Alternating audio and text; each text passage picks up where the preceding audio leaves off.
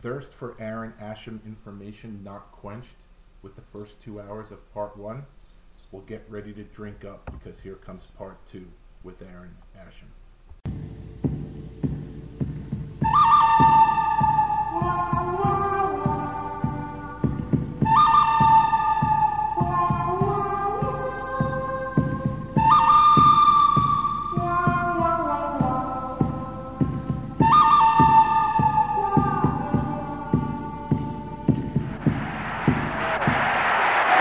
Nystrom. Nystrom's really getting some good right hands in. Gillies is down with Sandstrom. Somebody better help Sandstrom. Everyone must be held accountable for their actions. You cannot see your star carried out in a stretcher and do nothing about it. Oh my! Did Mick plant one on C-card? Wow! You can't put a bounty on a man's head. I just did. Spinning, spinning. Who's he going to go after? The puck drops and Baumgartner goes right to King. Flashes But just a minute, Al Arbour has won four Stanley Cups, so don't start telling Al Arbour what to do, you and John Davidson.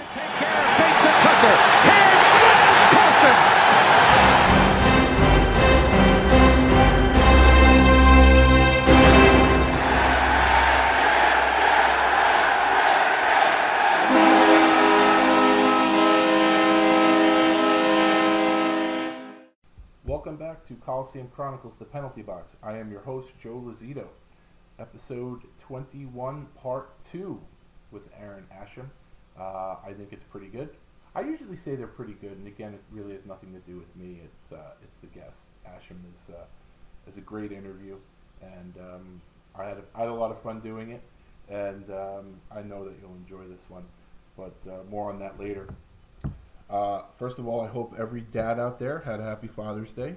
Uh, I'm sure this was a different type of Father's Day than you're used to. It certainly was different uh, for myself. Like I had said in the other episodes, we uh, we usually like to go to some minor league baseball, and I guess Major League Baseball if uh, there's no minor league games uh, available to go to, like you know maybe the Mets or something. But um, we enjoy a day at the ballpark, and of course we couldn't do that this year, so uh, we just hung out at the park, played some games. I had a great time with my family. I wish it was about 20 degrees cooler, but uh, you know what? It was hot as hell, but I was with my two sons and my wife, so it was a pretty damn good day. So, uh, like I said, I hope all you dads out there had a wonderful, wonderful Father's Day, and uh, you know, hopefully next year we can go back to our regular Father's Days. Uh, I'd like to wish a happy birthday to Joe Marisich. You've heard that name before on this show, and uh, you're going to keep hearing it. Joe is the artistic genius who designed my logo. He celebrated a birthday on Saturday. So, Joe, happy birthday. And if you like my logo and you're interested in having Joe do some work for you, you can get him at Graphics Joker on Twitter at G R A F I X J O K E R or at loudegg.com. Uh, if you've seen my logo, you know it's pretty awesome. Uh, Joe made me look as good as probably as I've ever looked, and um, easy for me to say. Uh, Joe's really talented. Definitely reach out to him for all your art projects. Uh, second to none as far as I'm concerned. Also, as usual, uh, check out a few other shows. If you like my show, you will most likely like these shows. Uh, first of all, the Fourth Line Voice podcast with Darren, uh, the OG, the guy who started it. Uh, Darren is on the Hockey Pod Network, Hockey Podcast Network. Uh, same network that Terry Ryan is on, Tales with TR. I was a, a guest on Terry's show. I was a guest on Fourth Line Voice also. Um, definitely check out his show. I'm trying to remember who he had on this week, and of course, I am not prepared. Uh, I know I listened to it, but um, son of a bitch. All right, sorry, Darren. Um, but Darren puts out two episodes a week. Uh, Darren's uh, prior incarnation was a, um, a show that he did on his own. His website crashed. Now he's on the Hockey Podcast Network. So he puts out two shows a week. One is a classic show from the archives, and one is a brand new episode. So you can catch Darren twice a week on the Hockey Podcast Network. Um, Five for Fighting with Alec. Alec Olin Salen, ex-Marine, uh, does a you know similar to this. You've heard me talk about it before. Um, and uh, Alec Jesus Christ. I am. God, do I suck today? Alec just had an episode too, which I don't remember. You know what the the issue is for myself because I subscribe to all these shows, so they actually appear, as you know. Hopefully, if you subscribe to this show, they appear on your iTunes or Apple Podcasts before they appear to people who don't subscribe. So most of the time, I'm refreshing it, and all of a sudden the show pops in, and I, I listen to it right away. And sometimes I have their shows listened to um, before they even post it. So um, Darren's show I listened to first time, first day it was out. Alec's show last week, the first day it was out. Um, but Alec always has some really good guests. I think he said he's got two or three shows in the can ready to go, so that's good. I'm kind of jealous about that. Um, one day I'll get to that point where, where I have multiple shows to choose from. Maybe I just like to live life a little dangerously or stress myself out, one or the other. But Five for Fighting podcast with Alec, definitely check that out. Uh, a couple other things. Darren has a YouTube channel, Fourth Line Voice on YouTube. He posts uh, thousands of fights on there. So chances are, if you've ever watched a fight on YouTube, um, probably was posted by Darren. And Alec on Facebook has an enforcer appreciation page, and uh, on there you have uh, a lot of tributes, and there's a lot of enforcers that are part of the group, and it's it's really it's a good place to go if you just you have questions or you just want to appreciate obviously enforcer appreciation uh, appreciate the job that they did. There's plenty of enforcers in there. Everyone's cool. Um, every now and then you get an idiot that wants to post some dumb shit but they kind of weed them out right away. So um, as far as darren goes fourth line voice podcast fourth line voice on youtube alec five for fighting podcast enforcer appreciation on facebook and then uh, the Bucket Drop podcast with Bobby Longgrass. Now, I think this is the third week in a row I'm going to tell you that. I'm going to record with Bobby this week. We're going to do a top 10 Islanders Enforcers. And uh, we haven't done it in the last two weeks. And uh, I think we're going to actually hook up this Thursday. So uh, I will post about that when we are done recording and when he's going to post it. Also, I have been posting a lot recently about merchandise for the show. Um, I I have a history of being overzealous when it comes to certain things, and I posted about T-shirts. Well, I got the prototypes in for the T-shirts, and the graphics on the back, which I wanted to be orange, actually they kind of looked a little red. And it's weird because if you look at it in daylight, they kind of look good in orange. If you looked at them in the house, they kind of looked red. I wasn't really thrilled with it. Um, I sent an email to the company um, maybe five days ago. The reason why I don't remember how many days ago is because they never got back to me. Uh, I sought out some advice from a friend of mine who does his own merchandise, and uh, he basically goes through a website that makes all sorts of stuff. And uh, the good part about that is there's no overhead for me. The old way, I was going to have to order a certain amount of shirts, certain amount of mugs, uh, anything else I wanted, and I'd have to uh, lay out the money, and then hope that everyone who said they wanted merchandise would come through and buy it. We're now uh, going through this website. Uh, it really is a win for everybody because I don't have any overhead. Um, and when you order, you're going to order directly from them, and they're going to make what you order specifically for you. Uh, they're going to ship it to you, and it works out great for everybody. The best part about the whole thing for you guys is that the the price will be cheaper. I believe when I was doing it on my own, uh, it, the shirts were going to end up being a little like $31, $32 uh, plus shipping. I think with the website, the shirts are going to be around 25 26 bucks plus shipping. So, um, and they ship worldwide. I was going to ship worldwide too, but uh, this just seems so much easier for everybody. Uh, it'll be easier for you. You can order right through a website, uh, pay with PayPal, pay with your credit card, whatever. Uh, easier for me. I don't have a basement full of stuff, which would be hard to do since I don't have a basement. But I don't have any any product sitting here. They make it as you order it, and um, probably the the coolest part is when I was going to handle my own merchandise. Uh, I was basically going to limit limit it to shirts and hats, and that was about well, not even hats because hats were another fucking ordeal. But shirts and mugs and maybe another thing or two. With this website, I believe I have approximately 22 items for sale. So there's there's men's shirts, there's women's shirts, there's children's shirts, there's uh, blankets, there's towels, uh, socks, um, flags. And for those of you out there who are thinking, you know, we're thinking about having a baby. I don't know if I want a baby. What are we gonna wear? What's he gonna wear? Because you can never find baby clothes anywhere. There's you can't find onesies anywhere. Uh, they're so difficult to find. Baby clothes in general. I mean, where do you find them? Well, I believe I have the answer to your prayers. You can buy them a Coliseum Chronicles the Penalty Box onesie. So um, that will be available also. This is this is what I'm talking about. The way that this is set up, there's so many different products that you can buy. I don't have to make them ahead of time. I don't have to store them. Uh, but you have this tremendous opportunity. You can actually raise your children. You can buy them a Coliseum Chronicles onesie. Then you can buy them a child's T-shirt or a child's hoodie. Then you can buy them a unisex T-shirt, hoodie. If they're uh, if they're a girl, you could buy them a girl's T-shirt. Um, there's a, a girl's tank top. There's all sorts of variety here. You can raise your children not only on the show, listening to the show, you can raise them in Coliseum Chronicles, the penalty box gear. So uh, I will have that website hopefully on Monday, maybe Tuesday.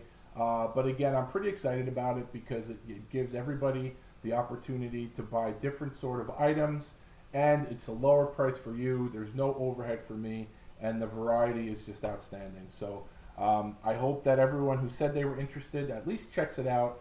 Um, even if you just want to laugh at the fact that you can buy a Coliseum Chronicles onesie or buy a Coliseum Chronicles socks. Uh, all that stuff is there, and uh, I'm pretty excited about it. So uh, definitely check that out once I post the website. You know, I have to rant a little bit about something, so uh, I, I picked two things. Easy for me to say. There I go, my voice cracking. My son is to my left, and he gets a kick out of that. So uh, I'm glad I could give him a laugh.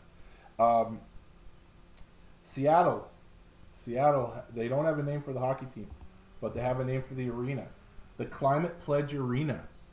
Um, okay, so I, I think uh, Amazon bought the rights for it, and instead of um, naming it the Amazon Arena, they're going to name it the Climate Pledge Arena. And I don't think it's been announced yet, so I'm going to give you a scoop. That girl, that climate change girl with the, the scary eyes, the beady eyes, she's going to drop the uh, op- the puck for opening night in Seattle. She's going to drop the puck, and hopefully, the uh, the visiting team's captain, because generally on those ceremonial faceoffs, excuse me, uh, it's the two captains that take the cer- ceremonial faceoff, and hopefully the captain of the visiting team does not put his stick down first because he doesn't want that little girl to look up at him with those scary eyes and say, "How dare you!"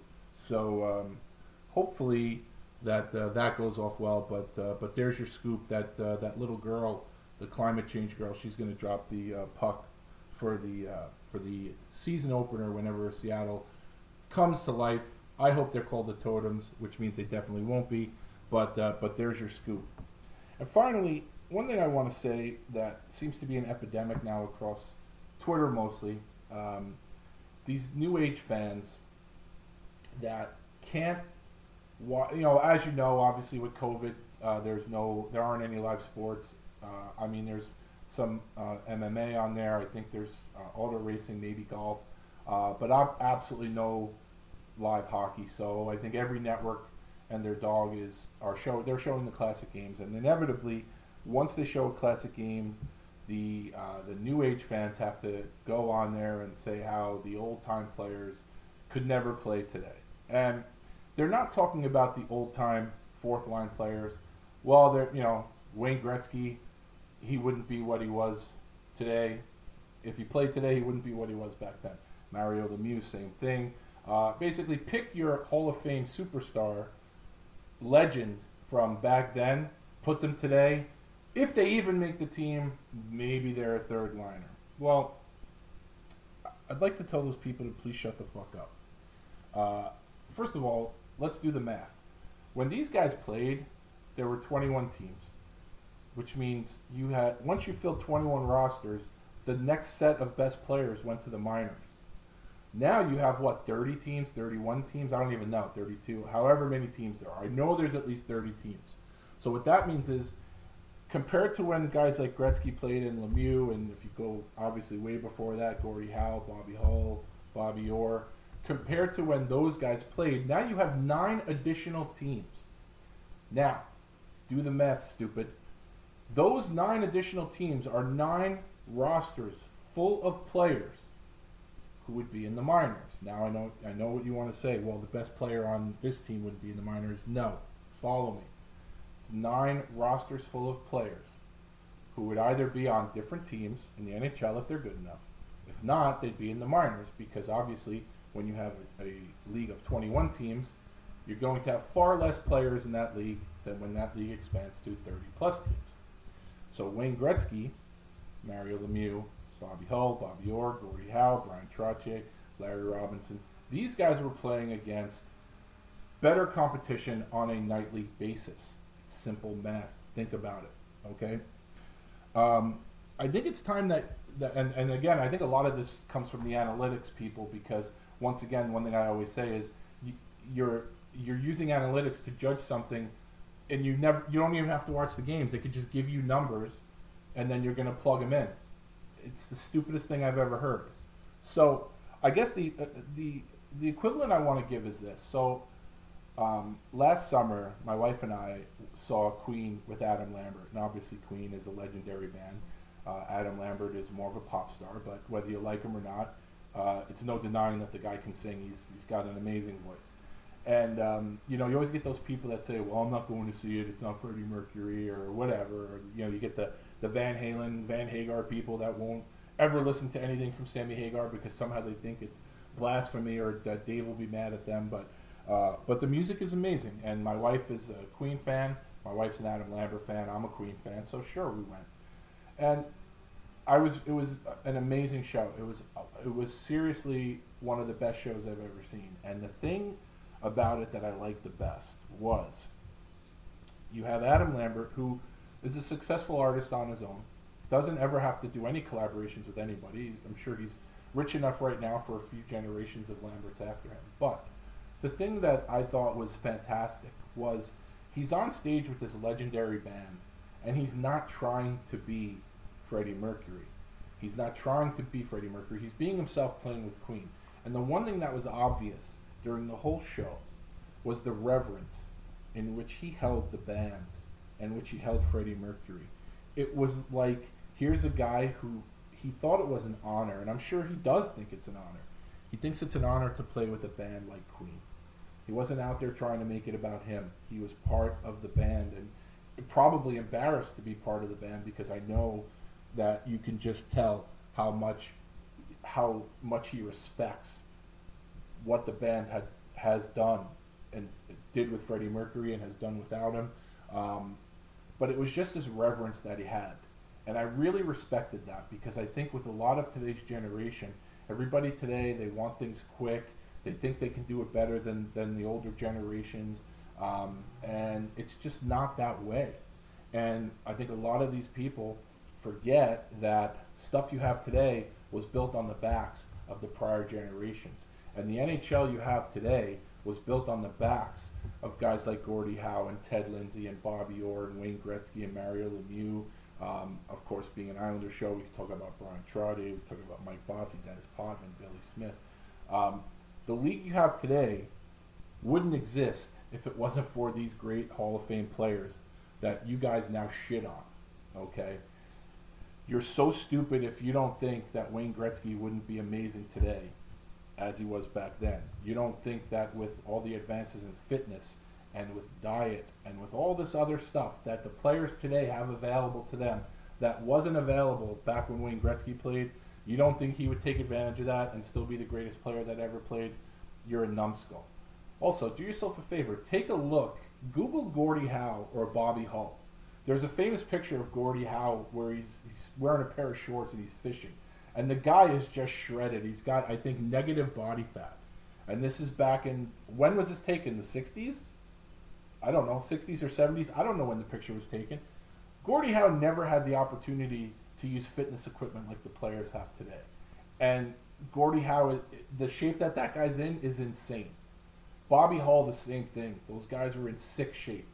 And they're doing it back then in the 60s and the 70s when didn't have the fitness advances that you have now. You didn't have the diet.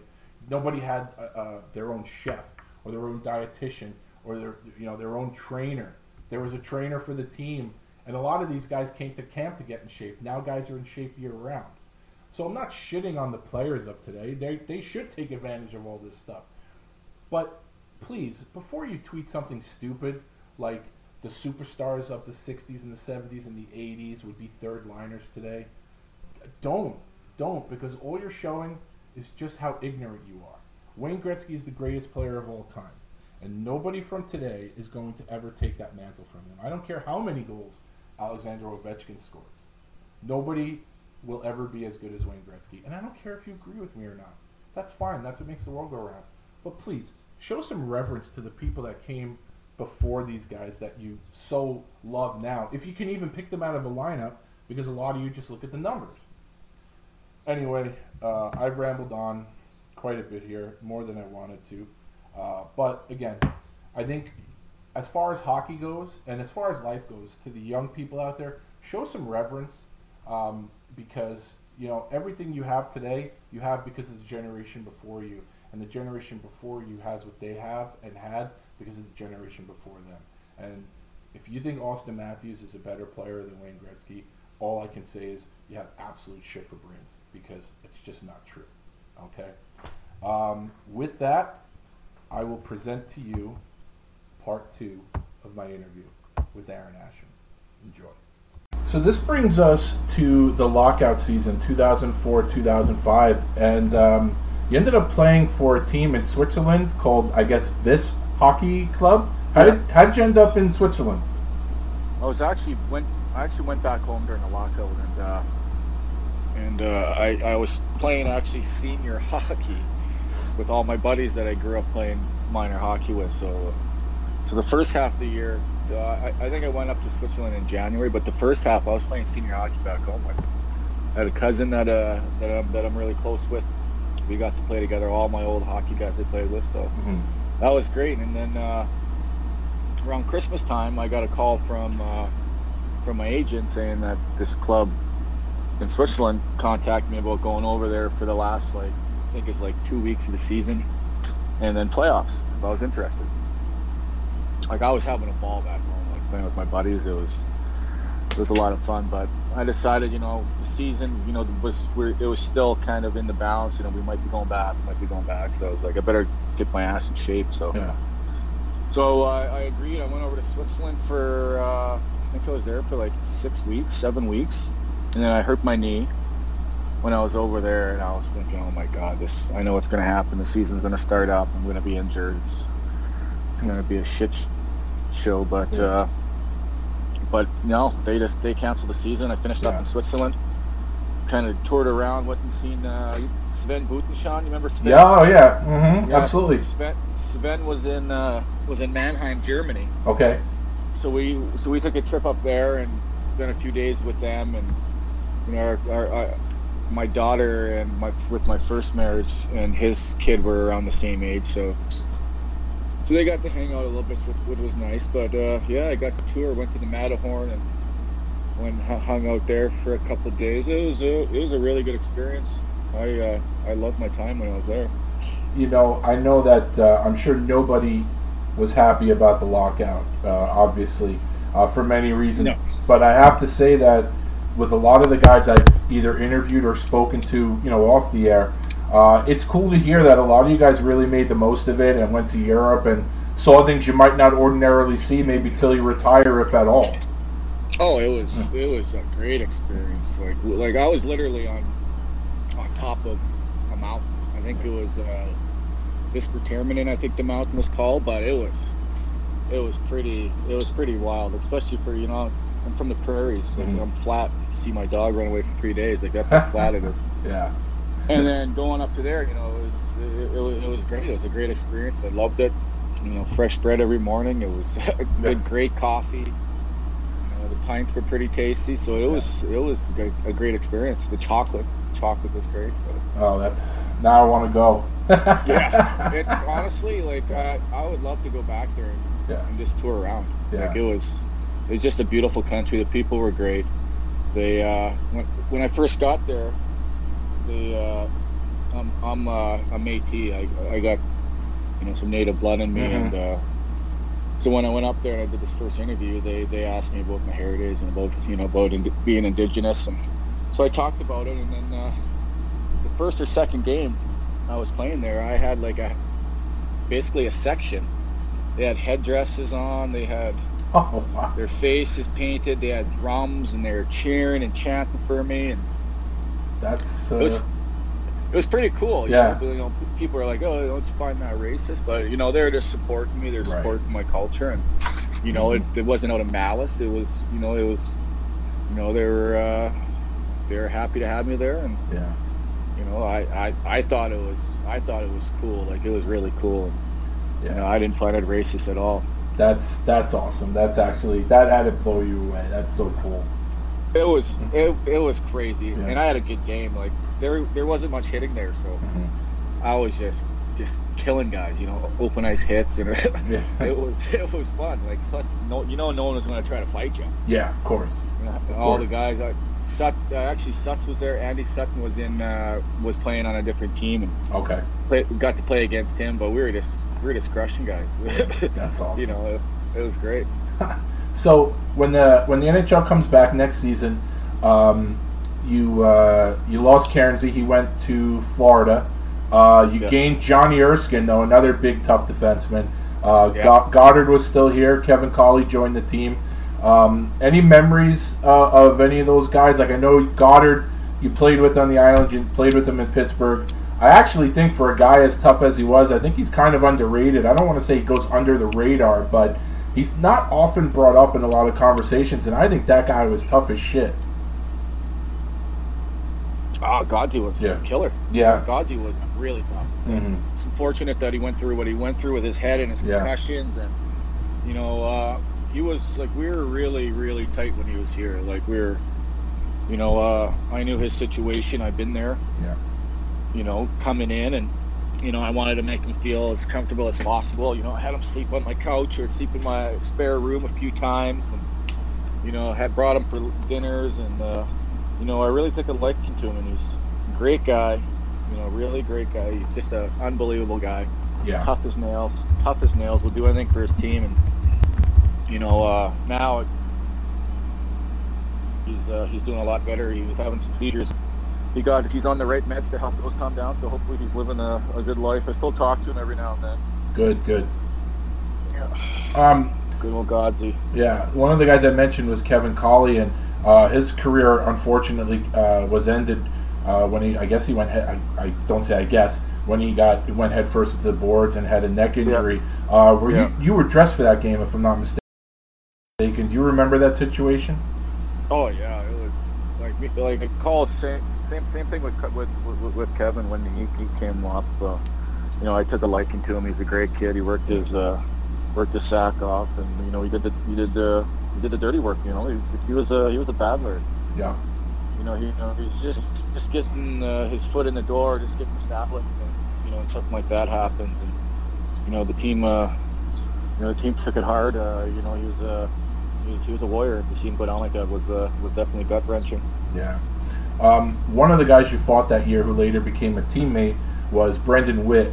Uh, Witt uh, hit Jason Blake, and of course, uh, Yeah. you know, you went in to defend him.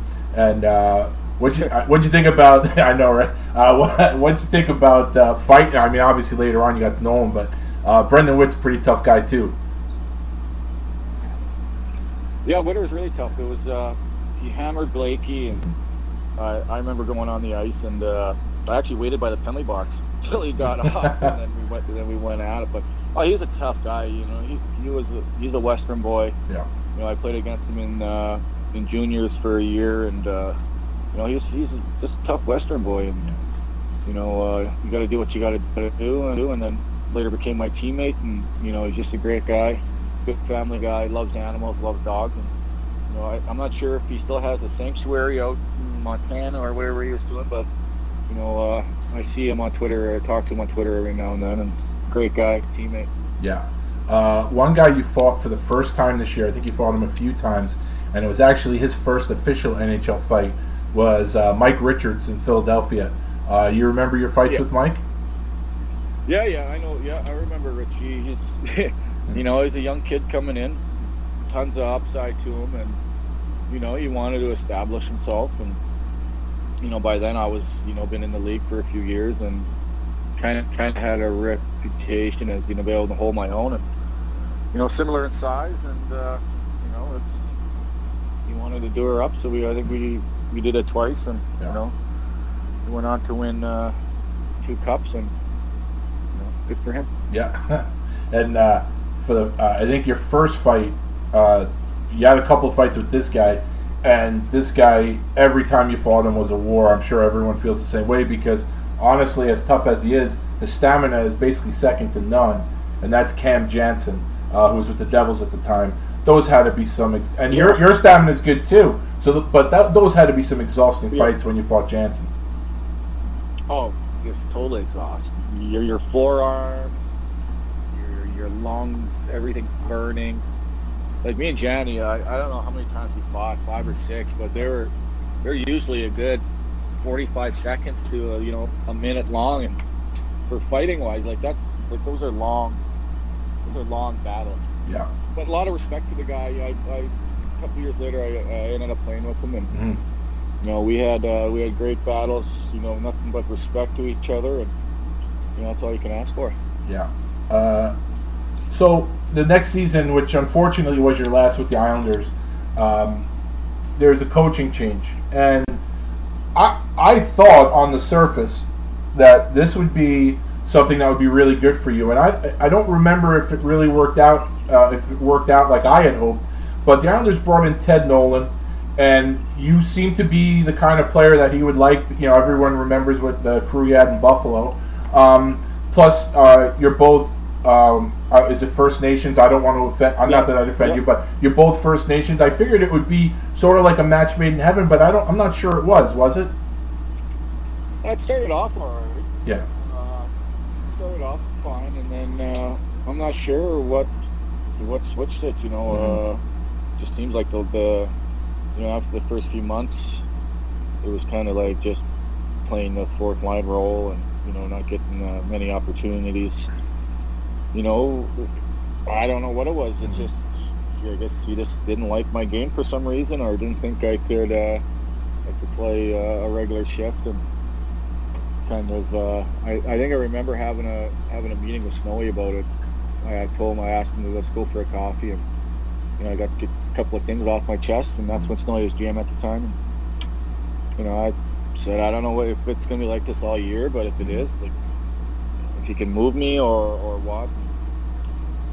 Snowy is uh, you know obviously I played with him for a few years and he's a great guy and uh, obviously, he didn't move me, but uh, you know, the next year, I think it was the next year, I, I uh, ended up going to uh, Jersey. Devil, Jersey. Yeah. Well, before you end up, well, before you end up in New Jersey, one another guy I want to ask you about, who was the assistant coach that year, uh, who was also a guest on this show a couple episodes ago, uh, was Danny Lacroix. He came over with Teddy, and uh, I would imagine that you and Danny probably got along pretty well. Oh yeah, I got along Yeah. with Danny. Yeah. yeah, Danny was a good guy. He, uh, you know, he played the game hard. He was a tough guy, and you know, he knew, uh, you know, he knew our mindsets because he was, he was one of us. You know, so he Yeah. knew it was, it was a tough job, and you know, it's sitting on the bench for, you know, 12 minutes, 13 minutes, and getting shoved out there to try to do something. You know, it's tough. It's not, it's not easy playing five, six minutes a game. Yeah. So you know, most of the times you're uh, the first few shifts you're trying to get your legs going, and by then it's it's the third period, and you know, last ten minutes, you know, you're not getting out there Yeah. unless it's a blowout. hmm So you know, it, it that that's tough. You know, part of playing this role, and it's not so much a role, but I guess it was back then. But you know, it was definitely uh, it was definitely tough to do, but you know, I wouldn't give it up for anything though. Uh, and one guy you played with this year is someone who is one of my all-time favorite players. Uh, probably, depending on if, if you rank these guys, whatever, uh, arguably maybe a top 10, top 15 tough guy of all time. Uh, and that's Chris Simon. Uh, for me, I had met him a long time before that in Quebec. And just the fact that on the back of, Chris- I always say this with certain guys, the fact that on the back of Chris Simon's hockey card it says New York Islanders, uh, that's huge for me because I absolutely love the guy. So, um, what was your experience playing with Cy? Oh, great! I love Cy. Uh, Yeah. We're, uh, you know, obviously we had that first uh, First Nation uh, Indigenous ties, and Mm. you know he was he was a tough man, Chief. He was a he was a very tough, and he had a lot of skill. He scored Yeah. thirty and uh, scored thirty in Wash. So, Yeah. You know, he had he knew the game. He could play the game, and he was a tough tough man. He was a left. He. Yeah. he could chuck him. I Mm. can tell you, like, especially back in his in his prime in his early years, like he was he was giving it to everyone. Like Ty, he was you know he was he was no joke when he was with the Nordiques and then with Colorado. Plus Yep. with his long hair, he was Mhm. scary as hell. Scary as hell. it um, it had to be not you know it had to be scary because uh, you saw him snap a few times too. Uh, with the, I usually it was against the Rangers. I think there was an Yeah. incident with uh, Hollweg maybe or something. I mean that that that guy, you know, and it's funny because I try to tell people if if you catch him on a regular day, whatever, where he's not he hasn't basically lost his mind. He's the most mild mannered, polite individual, soft spoken guy that you'll Oh, yeah. ever meet. You just don't want to get him when his wires are crossed. No, his wires are touching. He's losing it. Yeah. He got uh, he got hit from behind pretty good by Hollweg, and uh, I kind of turned around. I Didn't really see much of the play, and then I seen him get up, and and then you know the rest. Yeah. Uh, the, the tomahawk chop to the to the face, and I'm not sure. I'm not sure what he how many games he got uh, got there. I think it was 20, wasn't it? I Something like that. It was something like that. Yeah, but you know, after, after you know, he was he was pretty upset with his, you know, about what happened, and Yeah. You know, obviously, you know, I don't think anyone would, but you know, uh, it's what happens when you poke a bear, you know, A big bear. Yeah. a big bear with a mean left, you know. Oh. So uh, yeah, he uh, knocked that one out of the park for sure. Well, if, if for everyone who's listening, uh, I got one of my best men on the job. I got Kevin Kaminsky is uh, trying to hook up uh, Connect Cy and I together to uh, to get him on the show. So everyone keep your fingers crossed because uh, I think that would be an amazing episode. Uh, you know, like I said, I love the guy. I'd probably uh, fanboy out a little bit before we start recording because I haven't spoken to him in a while. But uh, but I hope I can get him on the show. I think it'd be great. Yeah, I can try to shoot him a text too, and uh, Oh, try to try to get you guys in contact. the more the merrier. Trust me, that'd be great. So uh, yeah, he's he's. uh, I, I I think he's in Wawa. I think he's back uh, on his reservation, and uh, you know I think uh, he's doing well now. He's uh, getting healthy, and good.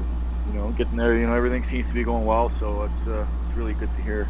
That's great. That's great. Um, one of the things I've always said about the way the game is, let's people say progressed, but I just say the way it is now is uh, when you, when you take away a lot of the toughness, you take away a lot of the characters, you take away a lot of character players, um, guys that just get it, have a good time, whatever, and you know just just you you it's a serious business, but you can have fun too. And this season, and it's a picture that I think a lot of people have seen. And I, I think it was a game uh, against Buffalo. And before the game, I think I think it was uh, I don't know if it was a retro night, whatever they were doing. And you came out for warm ups wearing a big afro wig. Uh, Yeah. what, what was the impetus behind that? Well, it was actually funny. I I had uh, I had an assistant that year. Uh, one of my uh, at the time my girlfriend, but obviously she, she's my wife now. She had a friend that uh, you know was looking for something to do, and you know I'm not good with doing the bills and the rent and all that sort of stuff. So I asked him. I said, "Hey, you want to come down to New York? You can live with us." I just got you know two English bulldogs who were puppies, so I needed help with that when I was gone. I was like, "I'll pay you so and so for the month." come up for the eight months and uh, you know be my uh, my helper. So he was like, yeah, perfect. So he came up and lived with us and took care of everything. It was uh, it was hilarious. So I never had an assistant. That was my first time, but he earned his money. I tell you that. And how does that correlate to the wig? Oh, the wig. It was his idea. Oh, okay. And uh, it was him and my girlfriend's idea, and they're like, "Why don't you, you know, it's retro '80s now. Yeah. So why, why don't you go with the afro?" And you know, Clark Gillies had big one, and you know, all the guys. Like, Mhm. that's actually a good idea. so uh, it was morning skate, and I, I, I asked Teddy. I say, "Hey, it's retro night. I'm thinking on, Mm-hmm. you know, would you mind if I wore a wig out to, for warm up?" He's like, "Oh, I love it." So like, give her. So I so we picked up this big afro and brought it to the rink and I, I don't think any of the guys knew. Yeah. So I, I actually got on the ice and then I started flying around. I actually scored two goals that night too. I think. I'm sure you did. I mean, why Yeah, not, I- Yeah, I, I actually think I did. I was I should have wore that every friggin' warm up. But yeah, I, was, I remember Briere gave me a look. Dupont were looking at me. You know, I got a pretty good laugh out of it. So, um, season ends, I guess. Uh, you're a free agent. Uh, you'd already talked about, you know, how things didn't really work out with Teddy there. Um, were you ever thinking about coming back to the Islanders, or in your head did you think it was time to move on? No, I, I definitely wanted to come back. I, Yeah. I love the island, and you know, I love the guys, and you know, I, I that, that's the thing with me. Like every team that I was on, you know, I was willing to stay. I wanted to stay. It was just, you know, things didn't work out. They brought a different guy in, or you know, you know how the business works. And, Yeah. But yeah, I, I always lo- very loyal. And I wanted to be an Islander, and just things didn't work out, and you know, I had had to pack up and uh, drive down I-95. Yeah. And uh, when you went to the Devils, your coach was former Islander Brent Sutter, and um, as far as like the, the Islander players go, and you know everyone knows the the names and everything. Brent Sutter is a guy for the career that he had. He kind of flies under the radar as far as really impactful Islanders. But if you look at his numbers and you saw him play, the guy was a very good player. Um, how was he as a They were all all the very good. You Yeah. know, they're all battlers and you know, tough family, great family. Hmm. Uh, as a coach, he was just coming from junior, so I think he kind of still had that junior mentality, and and uh, I actually got a funny Yogi Berra story. story. This is one of his first. This is his, like his first team meeting. Like the team with the team was picked, and uh, Lou and Yogi were, you know, they're they're they're good friends, and he was always around the rink, and so we're having this meeting, and right off to the, uh, the side of our, our dressing room in the practice facility is a steamer and a sauna. So Sut- Sutsy's up to his meeting. Right five minutes in, Yogi Berra comes walking out of the steamer, buck naked. Right, he looked like a melted candle. Right through, right through the middle of the meeting, right when Sutsy was up there talking, and everyone's kind of giving a giggle, and Brent kind of stops and kind of looks around and is like, well, I think he said to Larry, he goes, Larry, who was that? and Larry was like, oh, Alice, that's Yogi. Don't worry, he's around all the time. So but we had a pretty good kick out of that. But other than that, like he was, I think he, I think it took him a few, uh, you know, maybe a, a year or so to kind of, you know, we're we're professionals, we're grown men. Yeah? But uh, I I only had the you know the one season under him, and uh, we kind of butted heads a few times. But you know he wants to win, I wanted to win. You know that's you know that's what happens.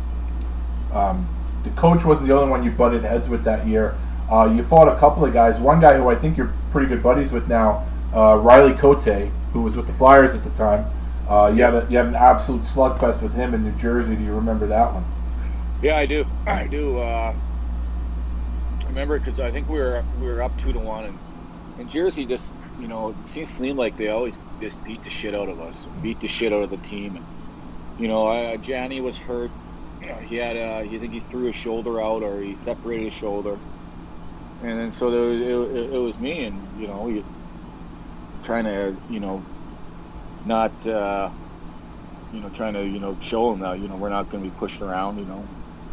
So Riley was out there, he was running around, and I remember when I jumped out there, I lined up against him, and Sutter was yelling at me like, "Don't do it! Don't do it! Don't do it!" So I looked at him, I gave him the head nod, and then we squared, and we dropped the gloves and squared off. And uh, yeah, we had a rock and sock him uh, fight. He split me for uh, I think a four or five over my one eye, and but we had a good fight. I kind of uh, you know got a couple of good ones in at the end to kind of put him down. So it was a it was a pretty even fight for sure.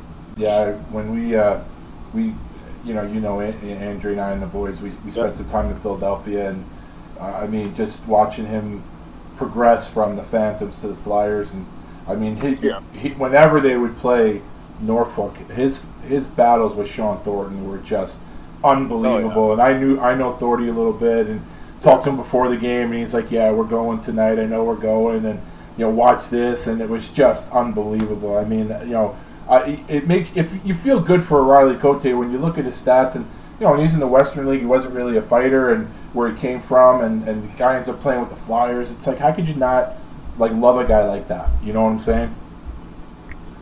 Oh, like and like Rouse isn't the biggest guy. Yeah. You know, but his his his balls, he had you know biggest balls in the world, and he would uh, you know, and he would fight everyone, and he did Yeah. fight everyone, and he never backed down.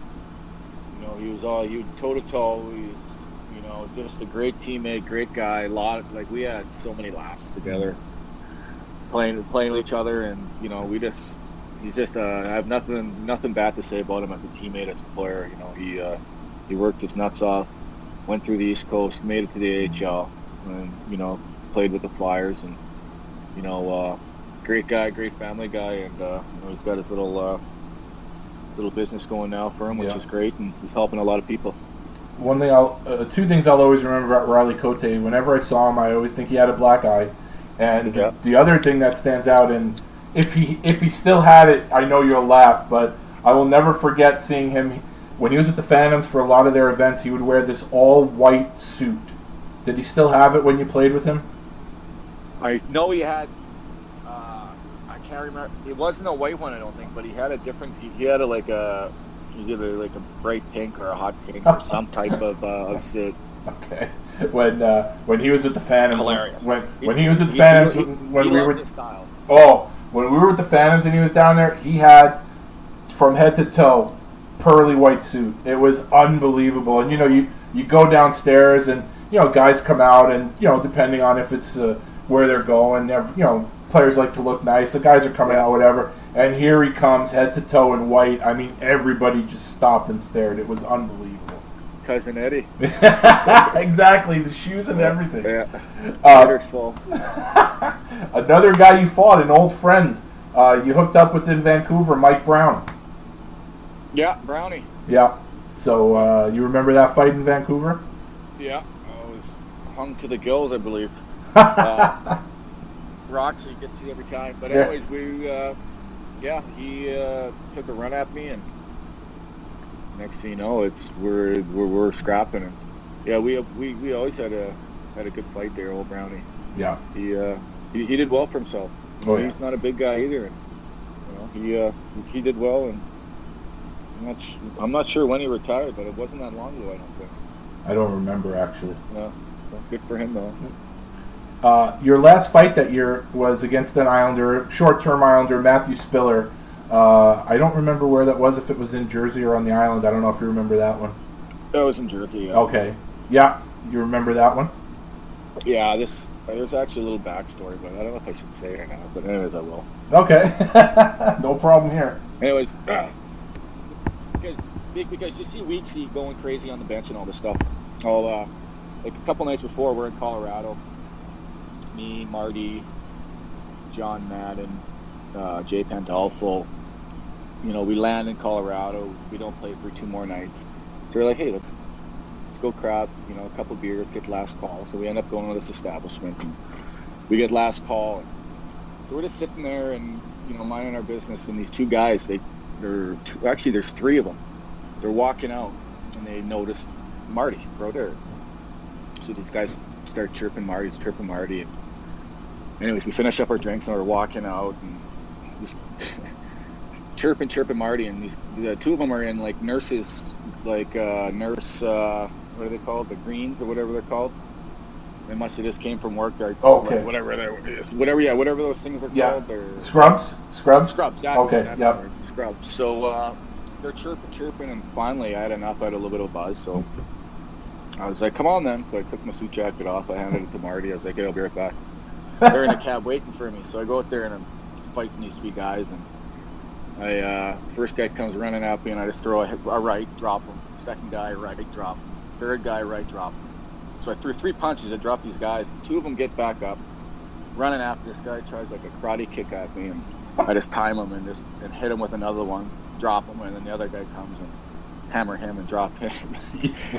Anyways, I threw five punches. I knocked these guys down five times and ended up just jumping in the cab and going back to hotel. And these guys were looking at me like it was like, what the hell? but growing like growing up, and I fought more in the street than I did on the ice. Like Yeah. I was Yeah. Well grew up with brothers, and you know, I Mhm. you know I.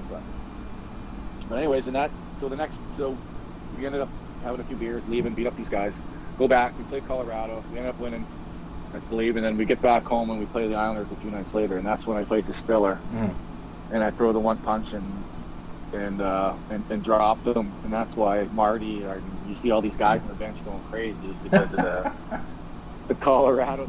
So, so yeah, we had we had a pretty good chuckle about that. But Spiller, I, I didn't really know anything about him. yeah, You know, I kind of just chipped the puck out, and you know, a guy probably you know wanted to you know get a good reputation, start Mhm. you know kind of get his name out there, and definitely. you know I got a you know timed him very well, had a good grip of him, and he uh, he couldn't get at me at all, and I I just knew that you know he was going to try to do something, and Yeah. just waited for him to grab that other arm and try to throw a left. And I came over with my right, and good night. Well, in the um, good. Yeah, well, in the intro to part one or the outro, I don't remember which one it was. I had made mention to the uh, interview you did with TR on his uh, original podcast, where uh, you guys get into a lot of your off the ice stuff back when you were younger, and you know, Yeah. I, I try to tell people for all the stuff you did on the ice, and and your stories off the ice are insane. And you, I put you up there right with Darren Kimball as far as uh, off the ice stuff. It's just bananas. But uh, Oh, I- yeah. you know, the that would have been uh, something to see that night in Colorado, I bet. But it's not surprising in the least. Yeah, yeah. If you ever run into any of those guys, just just ask them because I, I, I don't want people thinking of making it up. But No, yeah, it was it was it was hilarious. no, I, I, I can vouch. I, listen, I'll vouch for you. I, I, am well aware of your exploits, and you know, it, it's not bragging if you can do it. So, uh, so it, it, I, uh, I know you're not bullshitting anyone here. So, as much as I would like to say, I think you were born to be a hockey player. You were born to be a New York Islander. I think, if I'm being honest with myself, you were born to be a hockey player, but you might have been born to be a Philadelphia Flyer. And uh, I think you ended up. You played the one year in Jersey. How did you end up in Philadelphia? Uh, I was having a lot of problems with my hands, and and and then like my, my last year in I think with the with the Islanders, I think I, I only had like maybe five or six fights. Like I had a torn wrist, and so finally got it fixed, and uh, over the summer went in, and then uh, got a call from Paul Holmgren, and you know he's like, "You've been fighting us for so many years. You guys want to come and join come and join us?" Yeah. So I was like, you know, I was, I was like, for sure, you know, I, you know, we have uh, Philly had a, you know, we had a little bit of a fan base back home with, with, with the Flyers, and I had some buddies that were big Flyers fans. I was a Flyer, you know, I used to love watching Reggie Leach play there, and, Yeah. you know, uh, so I was like, for sure, and uh, you know, what a time that was. It was Yeah. uh, my hand healed up finally, and you know, I, I felt like it was 100 percent, and you know, uh, I went in that year swinging. Well, and for people that don't follow or didn't follow, say the American League, you know, years ago in the in the um, 80s, 90s, whatever, um, Philly had a player named John Stevens who spent most of the time in Hershey. Uh, you know, good character guy, uh, very very smart hockey man. He's a, basically a lifer in the Flyer organization. I think he went to LA for a little bit, but um, he was the head coach when when you were there, uh, and the assistants were two pretty tough guys, Craig Berube and Jack McIlhargey. So um, you basically had three guys on the bench that I think could really appreciate your style. Oh, what, like those guys were Jack and uh, Jack Mack and, and, and Chief, this unbelievable assistant coaches. They, you know, Johnny had, you know, even though Johnny wasn't, you know, a hard ass, but you know, he had the coaches. They got to play that role. Yeah. You know, I, I, I played against Johnny. I think Mhm. his, I think my first year and his last year in the minors. You know, so I kind of kind of knew him that way, but it's uh, I didn't mind him. Yeah. I didn't mind Johnny at all, and I just loved Jack. Yeah. I just love Mac. I love Chief, and uh, you know, it was uh, it, it was definitely a fun year, and you know, I just came up against Pittsburgh, and uh, just couldn't get by him. Sid, Geno, it's tough to. Now, is it better to be on the same bench with Riley Cote as opposed to dropping the gloves with him? Oh, it was. It, we had we we had we had so many laughs. Yeah.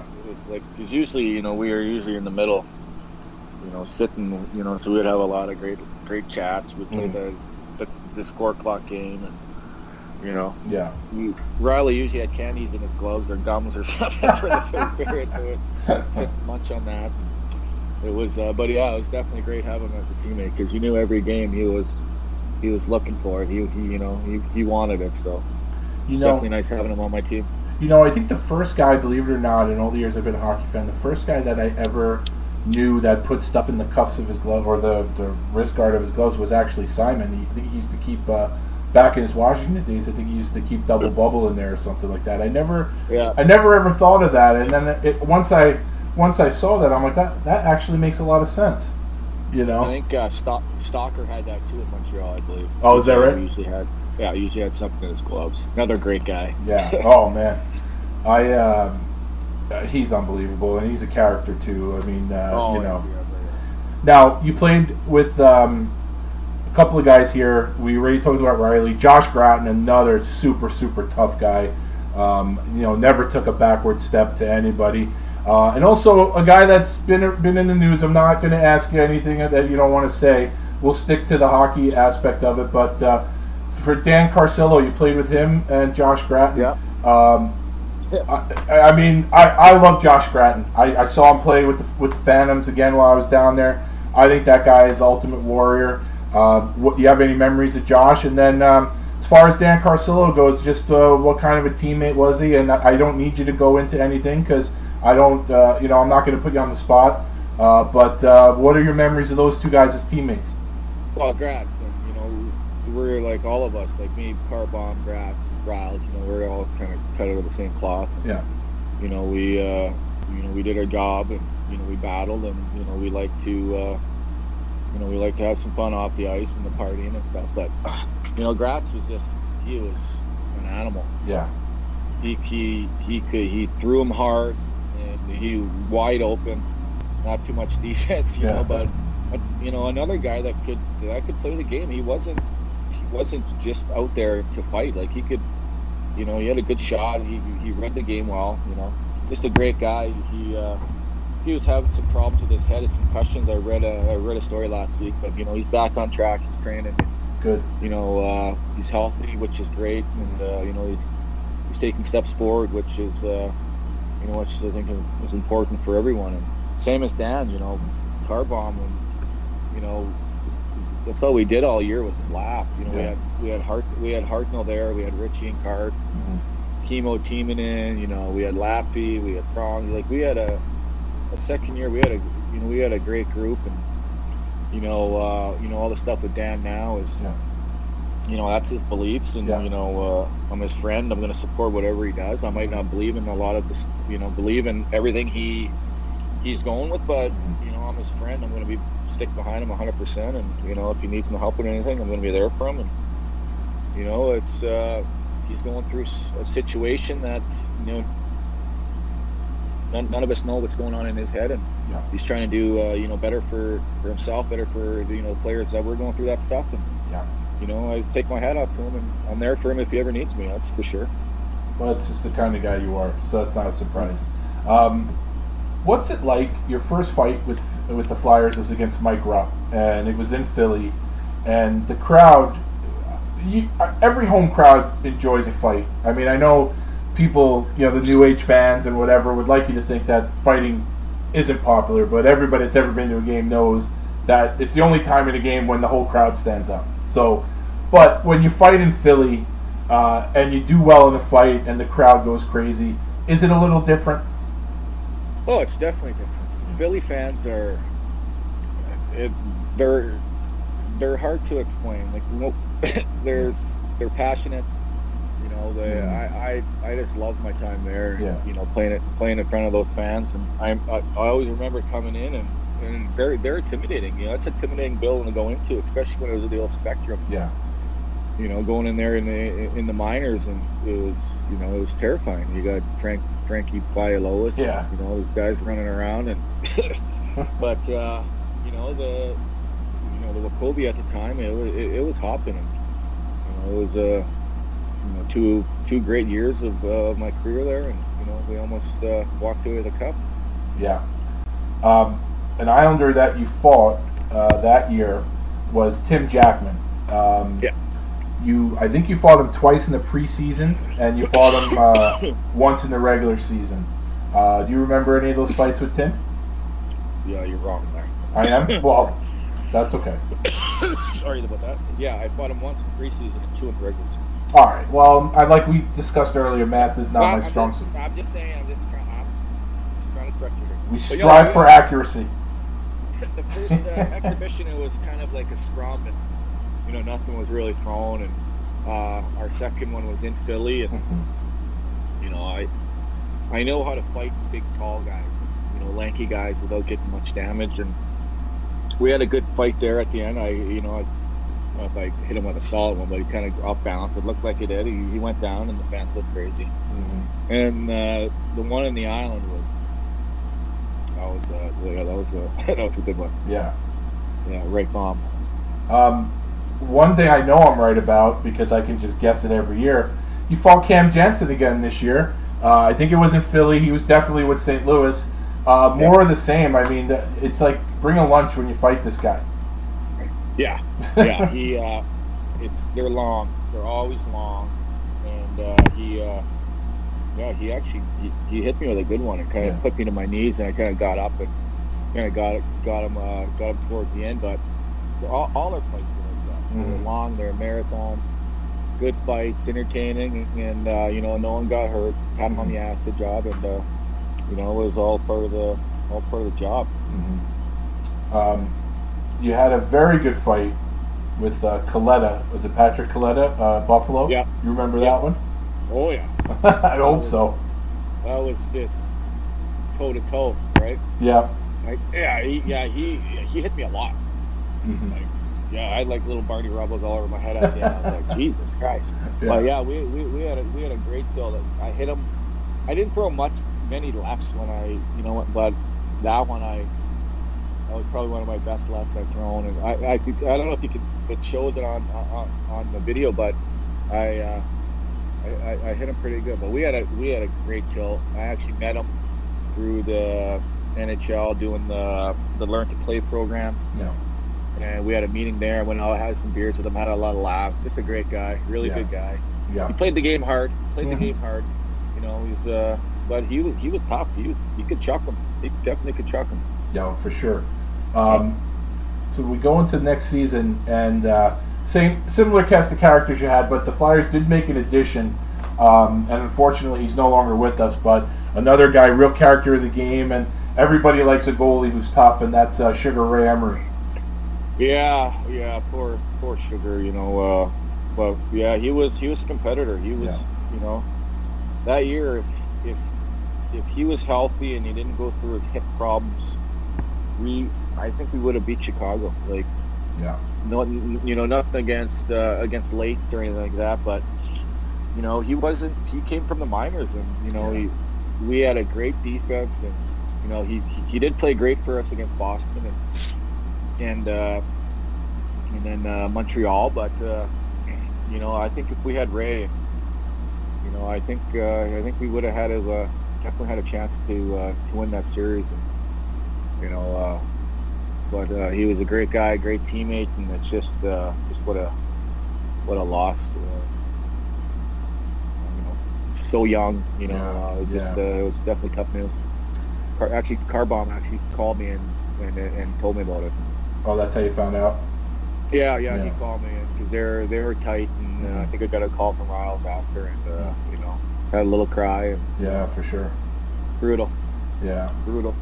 Um, this season marked. Um, it began your series of fights with uh, someone I know that we're both very fond of, and that's uh, Zenon Konopka, your poker buddy now.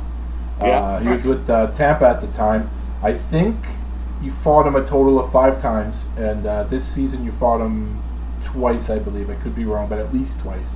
Um, first fight I remember was very good, and in the second fight, I think the officials jumped in early. I don't think either of you guys were happy about that. Uh, I think that one was in Tampa, right? I think so. Yeah. Yeah, I, I, I don't know what it was. I, Mhm. I was it, was it was going good. I I had him tied up pretty good. I, I, I hit him with a couple good ones, and then and then the refs like jumped in quick, and I was I, I was like, what the you know? Yeah. I fought him like I, I know he's you know he's he's coming back. He's not done. You know, I he wants to continue fighting. And, Yeah. uh, they jumped in. It was it, it was weird, but I was you know tired. I guess I don't know. I, it was weird. I Yeah. was- I don't know. I, I felt bad for him because it, you know, it, it looked good on my part because Yeah. I, I got, you know, I had the first, you know, the first little bit of the fight. I was actually doing pretty good, but then the refs jumped it for some reason. But you know, new NHL now. Yeah. That all Well, the time. if I if I get a chance to ask him, I'm going to ask him the same question. Who's a better poker player? Oh my God, that's an easy question. That's me. That's easy. okay. I'll let you know. I'll let you know what he says.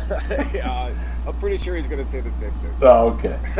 Well, in my notes here, it, I'm going to read it verbatim. Ho hum, another classic fight with Cam Janssen, but we've spoken enough about Cam. Um, you came to um, Van Riemsdyk's defense. Uh, he was laid out by Colby Armstrong in a game against Atlanta. Uh, do you Yeah. remember that hit? Oh yeah, Yeah. I know they were. Uh, I think they were kind of jabbing each other off the off the draw, and uh, you know, Colby's a Western boy. He Yeah. uh, you know plays the game hard and laid a nice hit, and uh, I thought it was a little late, Mhm. but you know, I went in there and uh, had to do my uh, do my thing Yeah. like uh, like anyone else would. So Oh, for well, uh, that's the thing. Not anyone else would. Um, some people no, would. no, no, Yeah. I'm not. I, I didn't mean it that way. I'm Yeah. saying like anyone else would do would have done the same thing. So Yeah. I was just the first guy there. Right, but I, I'm saying uh, there were some guys on. You could pick any bench in the league, and not everyone would jump in. They should, but uh, not. I don't think everyone would. But uh, I, I think G uh, Giroux was on the ice. We had me, G, and Reamer. I think so. I, G wasn't there. I, I, I, I, didn't want G to do it. So yeah, exactly. Now, um, you had a little thing with Matt Cooke. Now, I'm, I'm not a big Matt Cooke fan. Um, I know he, he, you became a teammate, and it could be a great guy. I don't know. Um, did he bite you? yeah, he did. Now he's he denied it, but is that something that you guys may have discussed when you were teammates? No, we yeah we talked about it. No, we definitely we definitely talked about it. I was uh, yeah, I remember because there was a scrum and kind of jumped on him around, and I was obviously trying to give him you know the face wash. And Yeah. My hands got close to his mouth and he clamped it on, and that's why I went crazy. I was, I was literally trying to break his neck. I was punching his back of his neck as hard as I could. I was I was pissed. And then uh, the next year we just kind of you know water under the bridge. Yeah. Talked, had a little chat about it, and you know. Uh, that was it. And, uh, you know, cookie's cookie. I Plays the game hard. Plays the game hard. Great guy. Like I, I got along with him good. Uh, you know, he just uh, he played his role well. Did uh, did he admit it to you that he bit you? Yeah. Oh yeah. He did. He, Well, he Yeah. in the. I mean, obviously in the papers he's going to say he didn't, but he, he said he didn't Yeah. bite you. So I just want to. I just want to. Uh, you know, get it on the record that he actually admit that he bit you. Oh yeah, yeah. I try to rub his face and you know give him a friggin' fish hook. So I Yeah. would have done the same thing. So um, as you mentioned already, this season um, you made it to the Stanley Cup Finals, and um, uh, what what is that like? What's the journey like? Because um, you know, I think everybody, uh, you know, if people are being realistic, no matter what sport you like, it's the Stanley Cup is the hardest trophy to win, and uh, because even teams that necessarily don't play a certain way in the regular season, you have to play that way in the playoffs, and it's just a different animal. Playoff hockey, different animal. Even now, with the how passive the game is in the regular season, it gets turned up a little bit in the playoffs, and it's the ultimate grind. And um, you know, you played regular. You played 23 games in the playoffs. I mean, what? Yep. You you do go through a whole regular season. You start the second season. Uh, I mean, what what is the feeling of uh, being on a team where you're not so much that I don't want to get to the point where you're so close but you don't win it, but just that you play your first round, you win, you play your second round, and you're driving that way. That that's got to be an amazing thing. Oh, it's it's like this season is an unbelievable grind as it is, and then you know the goal is to make the playoffs. Like, Yeah. and we came down to the, our last game. We went into a shootout against the Rangers to uh, you know, to see city would make the playoffs, and we ended up, uh, you know, winning that shootout. Going in against Jersey, we played Jersey well all year. I think we're four and one, five and one against them. So you know, we kind of had their number. So going into the Jersey, you know, we were very comfortable. And, you know, I think we beat them in five, and uh, we went into Boston and we kind of stumbled over the gate. And, you know, next thing you know, we're down three nothing, going into overtime in game four, and you know, uh, Gaggy scored a huge goal, and Richards hit Krejci and broke his wrist, and it just kind of changed the series. And, you know, once you win that first game, I, I, I, I don't know if it was just me, but I, I think everyone just had that gut feeling that, you know, that we knew we could do it. We went back and won game five, went there, won game six. No, no, actually, we won game five there. We came back home, we won game six. And then back to Boston, down 3 nothing in the first period. Huge timeout by Labby. Reamer scores a big first goal for us, and it snowballed from there. After that first, even after, once that timeout happened, once we scored that first goal and we went back into the dressing room, I we were like, we're going to win this game, boys. Like, we knew it. We knew we were going to win it. And it just snowballed. And let me tell you, what a feeling that was. That was Yeah. like winning a Stanley Cup there. Like, it's, it was just unreal. And then we went into Montreal and beat them in five. And, you know, and then we made it to the dance. Something you, every hockey player dreams about, you know, ever since they could walk. And, you know, I won it a million times in the streets. And, you know, I finally had my chance to uh, to play for it. And, you know, uh, just unfortunately, uh, you know, we came up short. And, but uh, but what a run! And you know, the, the the city was electric. The the game, the fans were unreal. It was just uh, you know, it was one of the highlights. Definitely the highlight of my career. Was you know, getting a chance to play for uh, definitely the hardest trophy to win in sports for sure. I um, Philly. You know, we, we talked about this uh, before we started recording the first one. I love I love the city. Uh, I love the people, and and uh, you know, I, I don't think I they're on the internet more, and they're on the little clips and everything. The Philly fans about the crazy stuff that they do, but I, I, the, to me, they're just passionate. And yeah, you get a couple of nut jobs that do a little crazy thing, but I, I I was there. We lived there when the Phillies won the World Series, and um, we were there when the Eagles made it to the Super Bowl, even though they didn't. Uh, they didn't win against New England at the time. Um, it would have been amazing. I would. I would have loved to have been there when if you guys would have won. Uh, and actually, I, I, I guess I was. It would- It would have been unbelievable to win in that city because Oh. What you know, it's an Eagles town. I mean, there's no question it's an Eagles town, but the Flyers really, uh, you know, the Phillies. They love the Phillies. They love the Sixers, but I mean, it's a blue collar town for a blue collar team. When the Flyers eventually win the Stanley Cup, it's going to be unbelievable. Oh, it's gonna be insane, insane. Like uh, it's it, it, it it's hard to explain, you know how you know passionate and you know how crazy those playoff games were. I, I, I had friends and family that came down and and they were just they just couldn't believe it. Uh, it was you know that's why they got some of the best fans in the world in Philly for sure. and and I tell people this that I'm not a basketball fan at all. I don't I don't get it. I don't hate it, but it's just not my cup of tea. But I was living there when they made it to the finals against the Lakers, and even I kind of you don't you kind of get lost in it. You kind of get wrapped up in it because the city gets so behind the team. And not that and not that I lived or died with the Sixers. I, I couldn't care less. I mean, obviously, it would have been great if they won, but I it, the city is such a great sports town that I know I know when the Flyers win, it's it's going to be insane. Now, in uh, your first season there, you had your career high in fights in regular season, 17, and then your second season there, you had 14 more. Um, is it just something about the jersey, that logo, the city, that just kind of it, it, you get into that Flyer mentality? I mean, I guess what I'm trying to say is you walk through. Everyone talks about like you know you played in Montreal and you have the, the ghosts of Montreal with the, all the great players that played there, and the Flyers have had some great players, but everybody knows what the Flyers are known for.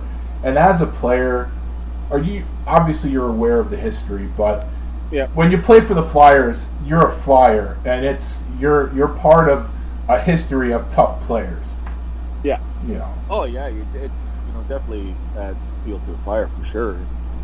you know, uh, I I was healthy. My you know my my hands were healthy, and you know it was just go in there scrapping. And, you know, it's, that's how that team played. You know, and they continued that tradition of hard nosed hockey, and I just bought into it, and uh, you know did what I could for my team, and you know uh, stick up for my team and try to win hockey games.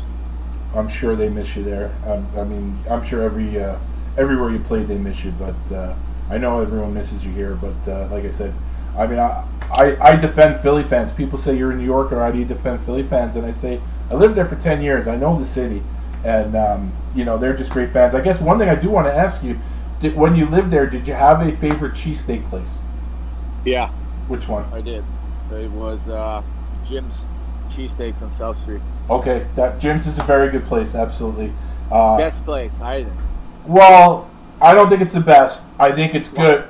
Who, who do you, who do you have number one? Tony Luke's. No, Tony Luke's is number two. No, Come on. come on. The, Listen, bre- the bread, the bread, the bread does it all. I'm going to tell you who's number Jim's two. Got, Jim's got the best bread. I'm going to tell you who's number two, and you may. Tell me, You, don't tell me Pat or Geno's. no, no, no, no, no, no, no, no.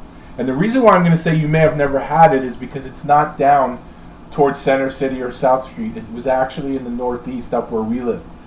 Now, there's a bridge, Tacony Palmyra Bridge. For people who aren't familiar, it's one of the bridges that connect uh, Pennsylvania, Philadelphia with New Jersey.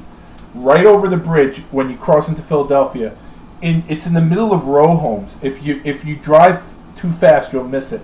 It's a place that used to be called Chinks. I don't know if you ever heard of it. Did you ever hear it? No. Okay. No. So it used to be called Chinks. Of course, with the and it's actually they were ahead of their time. The guy wasn't Asian. It was a nickname he had for when he was a kid. But of course, people complain. Now it's called Joe's. Okay. And Okay. this place Oh, is that why it's number two? no, because I, I, I, no, I'm actually mad they changed the name. I'm, I'm old school. I want them to still be Chinks, but we that place is, and because it's it's away from the city, a lot of people don't know it. But that is my number two. Jim's, I would say, is third, but No, don't. Jim's. Oh, uh, we're gonna. argue. We got to get off the topic because we're just gonna argue about it. we'll have to take a trip down there one day. Jim's, All right. Tony Luke's, then I'll give you the benefit of the doubt. We'll say Joe's number three. Well, Pat and Geno's is No, they're tourist. Tra- they're tourist No. attractions. No, absolutely not. Uh, but one day maybe we'll take a ride down there. We'll get all three and uh, and we'll decide. But uh, I'll give you Maybe I'll Jim. hit, I'll, I'll hit up G for some tickets. We'll go watch the game and have a cheesesteak out. Perfect. Absolutely. So uh, how'd you end up with the Penguins? Uh, Dan Bylsma was there. Yeah. Uh, he was the head coach. I had Dan in, in uh, he was an assistant with the Islanders hmm when I was here, and uh, you know he, you know, liked my game and you know knew I could play, and uh, you know asked me to come over and, uh, and and join. You know, they're they're a club that I thought was close to winning the Stanley Cup. You know, and I I, I signed a two, I believe I signed a two year deal, and you know, and uh, Sid and Geno got hurt, and you know we I had a great series against against uh, against Tampa, and you know uh, it was just uh, it's tough when you got two two of the best players in the world injured, and uh, you know we uh, we kind of blew it against Tampa. We were up three one and ended up uh, losing at seven. I mean, it's got to be hard for someone like you to replace both Sid and Geno, right? I mean, you can only do so much. Well, I tried. I was the leading goal scorer, tied with the leading goal scorer on the team in the playoffs. So I did my best. you had three and seven games. That's not too bad. Three and one, I think three goals and assists. So, Yep. Yeah, it's Mhm. good for playing uh, seven minutes a night. That's not too bad. You were, uh, your first fight in the regular season was against uh, Adam McQuaid, and uh, uh, as my notes say, the fight started slowly, but then it just erupted into this war. Do you remember that? Uh, yeah, I believe I do. He's a big, tough kid. Yeah. And uh, you know, just playing hard, and next thing you know, you know, we're scrapping, and uh, started off a little slow, trying to, you know, kind of never seen him fight before, didn't really know much about him, so I was just kind of trying to get a read, and then you know, from there it was just, uh, you know, just punch each other in the face and go from there. Uh, and believe it or not, you managed to fight uh, Z two more times this year. Uh, you were obviously with Pittsburgh. He had moved to the island, so that created quite the conundrum for me. Uh, I just didn't want anyone to get hurt, but uh, but uh, yeah, I think what happened was I think he skated by you and said he's a better poker player, and you couldn't handle that. so Yeah, it seems like we always, uh, you know, we always met up. We were, you know, similar size. You know, just doing what we have to do to, uh, you know, be a regular and uh, try to stay in the lineup. And you know, we always had good kills. No one got uh, got hurt too bad, so it was, uh, you know, it's part of the game. Um, your first year back, well, your first year with Pittsburgh, we had already discussed Eric Godard, uh, and he was not there your second year. Um, Steve MacIntyre played a few games, but he was he was used very minimally. Um, I don't think Derek. I think Deryk Engelland is a little more established now. I don't know how established he was back then, and I don't think uh, Brooks Orpik, his his main goal, even though he's a monster, um, he doesn't really go looking for it. So when a guy like Godard is gone, and uh, even though you're not a heavyweight in stature, I mean you'll fight anybody. Um, does, did that change your role that second year without Godard and only having Steve MacIntyre play for 12 games? Uh, no, not really. You know, Angle was, you know, in the minors he was he was tough. In junior he fought. You know, you know we knew he, you know, he could obviously you know help help the situation. And with Mac, yeah, everyone was just terrified of the guy. Yeah, yeah. Like he's he's huge. He threw both.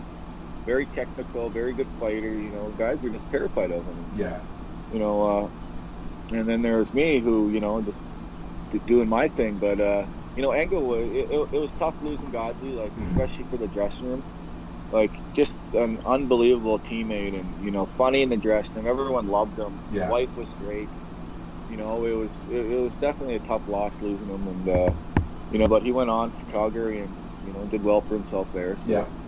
But it's uh, you know, it's always tough losing uh, losing a guy like you know like like Eric, but uh, you know we had we had Mac and then we had uh, we had Engo who uh, who played the game hard. We, you know, Max Talbot, he didn't fight heavyweight, but you know, he was always there to, you know, to, to do what he could, you know, and uh, you know, it was just uh, it was just unfortunate that uh, you know Sid was doing going through his, you know, his head problems, and you know, Geno at the ACL. It was, it was just tough. Now, this season, everybody um, always talks about the Jay Beagle incident, and uh, Yeah. I think first the thing that annoys me about it is uh, everyone wants to talk about what happened afterwards. Nobody talks about what led up to it, where you were actually defending a teammate. You were actually stepping in for Chris Le- uh, Letang. Uh, you're actually doing your, you know, doing part of your job, stepping in for a teammate, uh, and you ended up in a fight with Jay Beagle. You, you knocked him out, um, and you, you did the sleep thing and everything. Um, and I know, I know how you felt afterwards. I know that you know, Yeah. in the heat of the moment, it happens. And I, I think what what people behind the keyboard and especially the media and everything like that who've never had adrenaline like that, who've never been in a situation like that, it's easy to criticize from a distance. But Yeah. immediately, and, and I know we've talked about it already, and I know how bad you felt afterwards.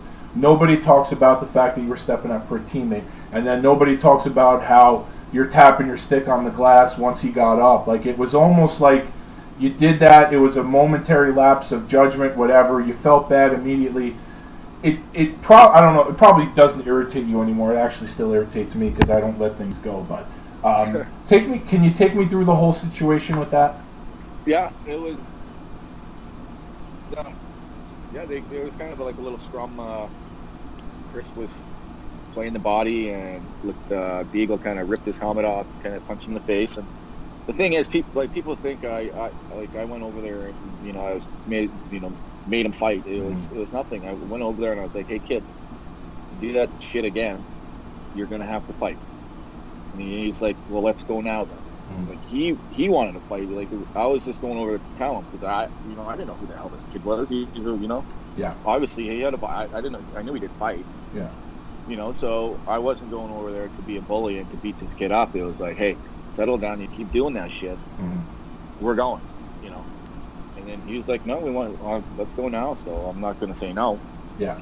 So and then yeah, then the fight it was you know, he had a hold of my right, and I was just waiting. He was throwing punches, and I knew once I got my arm settled, and I knew it was, you know, it was going to be fine. And uh, if he wasn't wearing a visor, that first punch would have got him in the nose and, and broke his, and at least, you know, wouldn't have been square in the jaw like my second one was. But Yeah.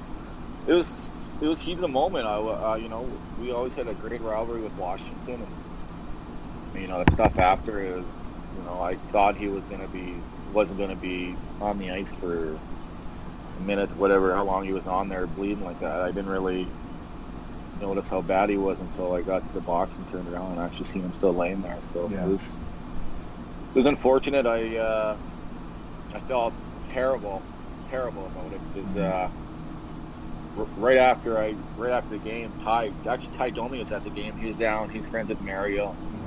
Mario, they're down in the lounge, and I got undressed and went in there and went and said hi to Tie. And uh, Mario, I was like, oh, I was like, uh, Tie was like, hey man, sticking up for your teammate. Don't worry about it. Shit happens. You know, Tie was great about it. Mario was like, you know, shit happens. You know, and then I, I went home, and then all the, the know the news and everything, and I was getting calls. I, I just felt awful. So I I, re- I reached out to Mike Knuble, who was on the on Washington, and I was like, hey, you know, how's the kid doing? You know, tell tell him I'm sorry about you know the gestures after. You know, it's stupid and blah blah blah. And uh, you know, they uh, that's just good good week, man. A good week. I was rattled. Yeah. Couldn't Mhm. couldn't sleep.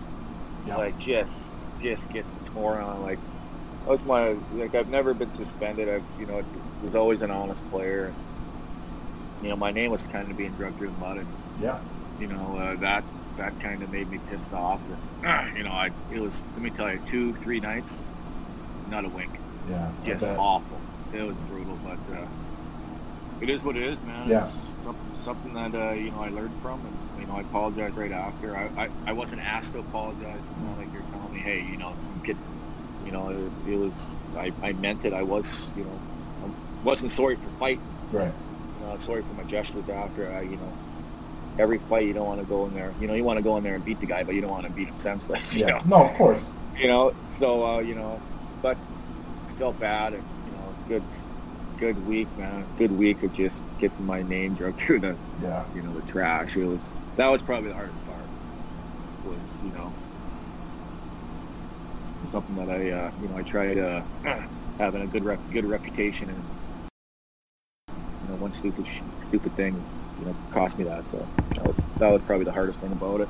Yeah, um, it's funny because I'm sure a lot of the criticism, most of the criticism was coming from the Washington D.C. area, probably by a lot of the same people now who defend every single thing that Tom Wilson does. So they're a little hypocritical uh, on that aspect, but uh, you know, it just uh, like I said, it goes to most of the people that are, are critical are behind a keyboard or you know writing papers, and you know, I I've you know, maybe once in my life had an adrenaline experience that I, I, I can say most people probably never will experience. And, you know, for someone like yourself, you get into a fight, it's, it's either him or you.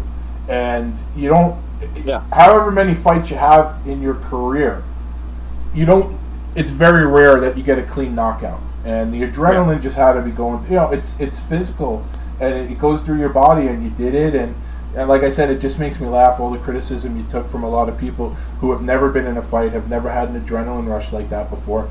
But it's okay, you know. Like I said, uh, you know, the funny thing I always say is the people that are the most critical are the ones who would need uh, need people to defend them.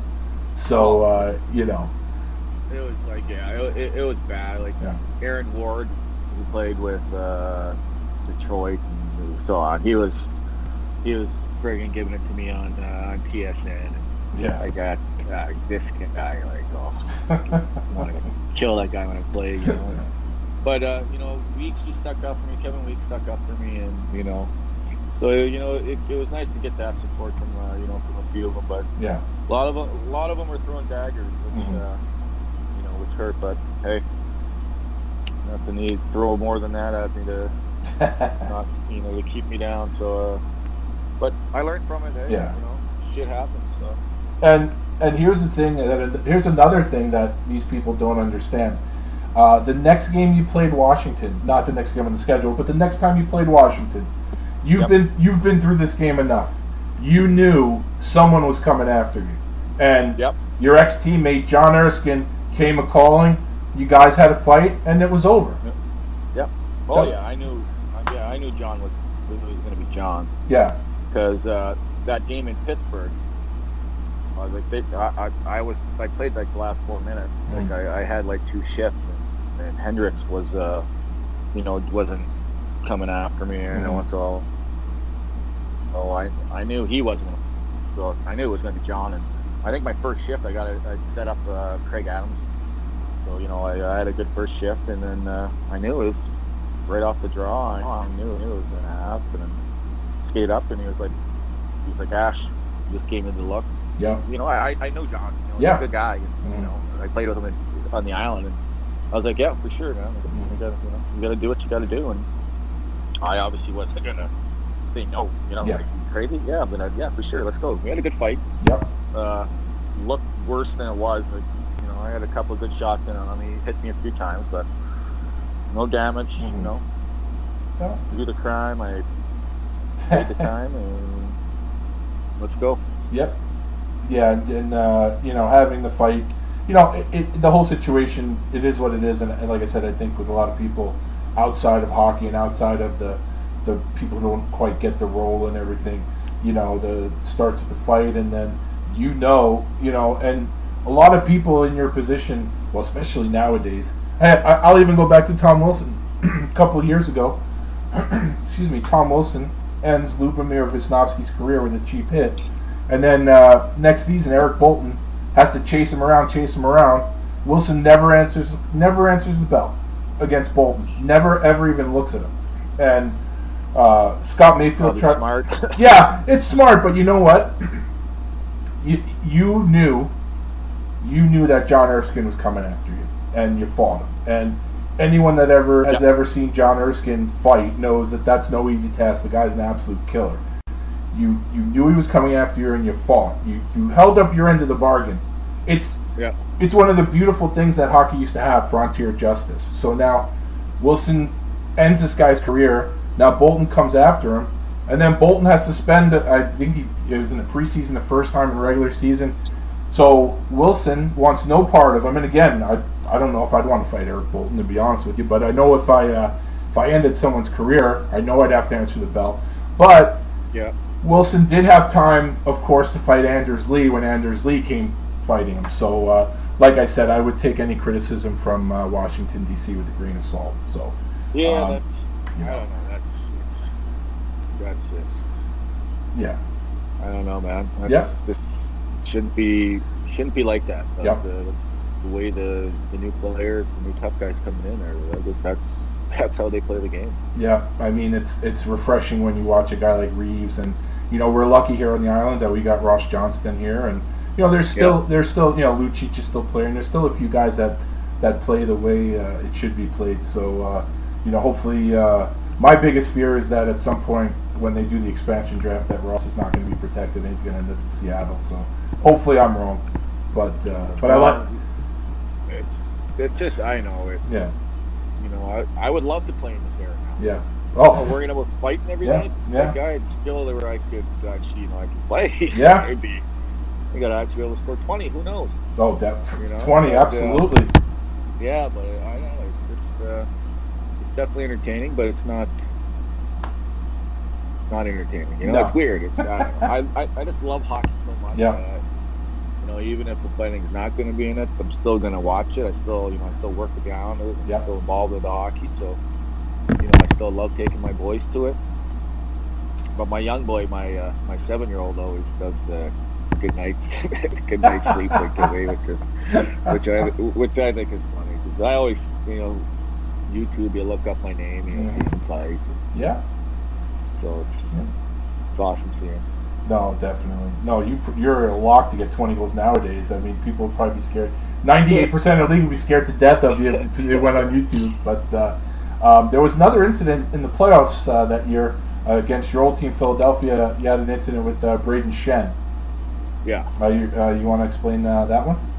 Yeah, that was just you know we were we were not. I think we were down two to one, or maybe we were down two in the series, and uh, you know, I'm a good friend of mine, Paul. Got they played them in Jersey, and he got hit, which I didn't like, and went in there and I uh, went and cross checked him. It looked like it got like I knew I didn't get him in the face or Yeah. the neck. I got him in the chest, and that's why I punched him in the head Yeah. because I knew I didn't get him good enough. Mhm. I, I, I wasn't trying to go at his face or his neck. I was trying to get him, you know, around the arms, and they rode up because he threw his fucking hands in the air. Can you swear in there? Oh, absolutely. Oh yeah. Okay. Good. Yeah. threw his fucking hands like he was shot and went down, and I knew I didn't get him good enough, so that's why I punched him. I gave him a little rabbit punch in the back of the head. yeah. So and so, so I had my meeting and with with Shani, and I, I I just told him the truth. It was like, Shani, like I knew I didn't get him. You know, I yeah, the cross check it looked bad, but he his friggin' body up like it was shot. That's why I punched him in the head because I knew I didn't get him good enough, and I put, you know, don't be doing that shit again. Like, you know, I was like, like, what do you expect? Like, shit. I remember watching you. I played against you. You you. Yeah, you exactly. know, like, Mhm. come on, man. Like, throw me a bone here. Like, Yeah. yeah, you, you threw me one, threw me four games. Yeah. you said it was. You told me it was. It was two for the, it was two for the cross check, yeah. and then two for the punch in the back of the head. I was like, come on, man. And then you know the that freaking kid was smiling at me Yeah. in warm up. Uh, I think the first game back, I was playing. He's like giving me this that fucking smile, and I wanted to kill him, but Mhm. like, it was just fucking Yeah. shitty, man. As Yep. shitty as you know, we, we lost the series, and you know probably uh, you know I don't know if it would have motivated him or not, but uh, you know it, it is what it is, and uh, you know like I like the kid's game, like Shanna, he's a great, great player, you know, just Yeah. do anything to win, man. Do anything to win. Well, we're entering the part of the interview that is uh, as happy as I was that day at the draft party. This is sort of the dark ages. Um, how did you end up signing with the Rangers? Ah, good question. I was in I was in Pitt right towards the I think the summer was just beginning. I was I was staying there. I was I was, I was training. My I, my son was in a was in preschool, and so I was I was hanging around there, and then uh, I just got a call, and I don't think uh, I think the cross check and the punch in the head didn't sit well with uh, with ownership and management. Uh, and the Rangers called for for a two year deal, and towards the end of my career, and uh, you know, not too many options. So, you know, I never made a million dollars in my career. So I was like, hey, let's go to the Big Apple. A big mistake. well, I could have told you that, but I don't remember you calling me to ask. So I mean, I don't. Uh... Now, Well, when, when there's not many opportunities, you know, you gotta take what you can get. So, uh, so yeah.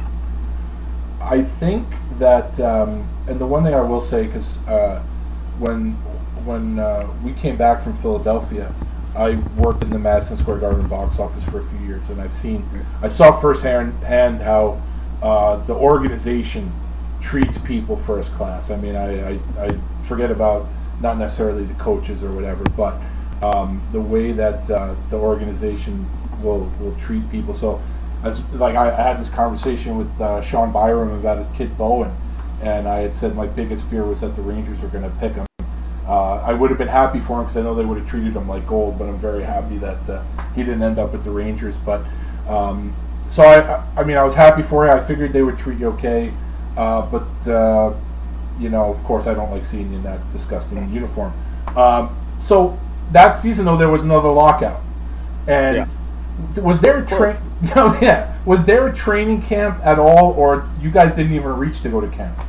Uh, no, but we I think we had like a week and a little bit to you know kind of get ready for the season when you know when it started after after the new year and uh, I you know I was I was training here in, on on the island. I was working in uh, professional health, uh, professional pro fitness, and you know I was in good shape. I was I was ready to go, and you know I didn't play much. And I think I ended up I, I got a concussion. I know that smashed my head against the boards trying to throw a hit. And, Yeah.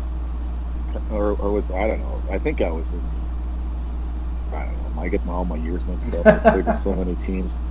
But yeah, it, it just I love Torts. You know, Torts was a great coach, and then Torts got let go my uh, my, my my second year in, and uh, I don't know. It was uh, I kind of knew going in that you know if, if we get off to uh, to a shaky start because they're they're killing me in camp.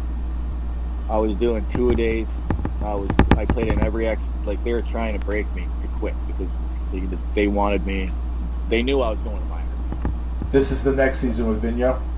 Yeah, this is with Vigneault. You know, Okay. we, we we had this uh, you know a clean slate. They said you know Mhm. you know a new guy. You know he'd come in here and you know. So I went in there and uh, yeah, they took me through the grinds. I think they they wanted me to try to friggin' retire me because I not once in my career was I doing two days Yeah. in camp. Yeah. Like a full practice, skate, next full practice, skate. Then I would play a back-to-back game. Like it was fucking ridiculous. Shit. I, I just battled through it. Like fuck these guys. Like I battled, battled, battled, battled, and then uh, first played played the three first three four games maybe, and then uh, we we didn't play well. And then I guess it was me and Biron's fault because they uh, they, sent, they they sent me and Marty down. So Yeah. I guess my four minutes a game was really costing costing costing the team. But let me tell you, the thing that pisses me off. Okay. I, I, I was still living on. Like I was still in Point Lookout. Yeah. My son has ADHD, so we had him in a good school, comfortable surroundings. All his friends are here, so the last thing I want to do was pack him up and move him to a new school. So I sacrificed for my family. I, I lived on the island and I drove every day to Westchester to practice in the morning. I would, you know, train into the games and do whatever that. So when when you're in the NHL and they send you down, they're supposed to pay for your for your house you're in and they friggin' fought me on it because I lived in because I lived in Islander country and blah blah blah. Seriously, that was part of their. But I lived in Islander country. No way. That's why. That's why they. So I ended up losing like, I think they owed me like 35, 40 grand or something. I ended up getting like eight thousand from it. No shit. Yeah, but yeah, I went to arbitration and all that with them. But yeah, that's. They said I was living on. Uh, I was living in Islander territory. Islander. Uh, yeah. Jesus. That sounds like something Milbury would pull. So I was like, fuck these guys. Wow. All right. Well, if we can go back to your first year with the Rangers, there's a couple of things I want to ask you about. So, uh, I talked about him, Eric Boulton. You ended up fighting him, and um, Yep. now that because you were on the shitty Rangers, um, now you're playing the Islanders. Now you're on the other side of the rivalry. Now you were a, a pretty key guy during your time with the Islanders uh, in that rivalry. Now you're on the other side. Um, were you there long enough to really get a feel for the rivalry from the Rangers side?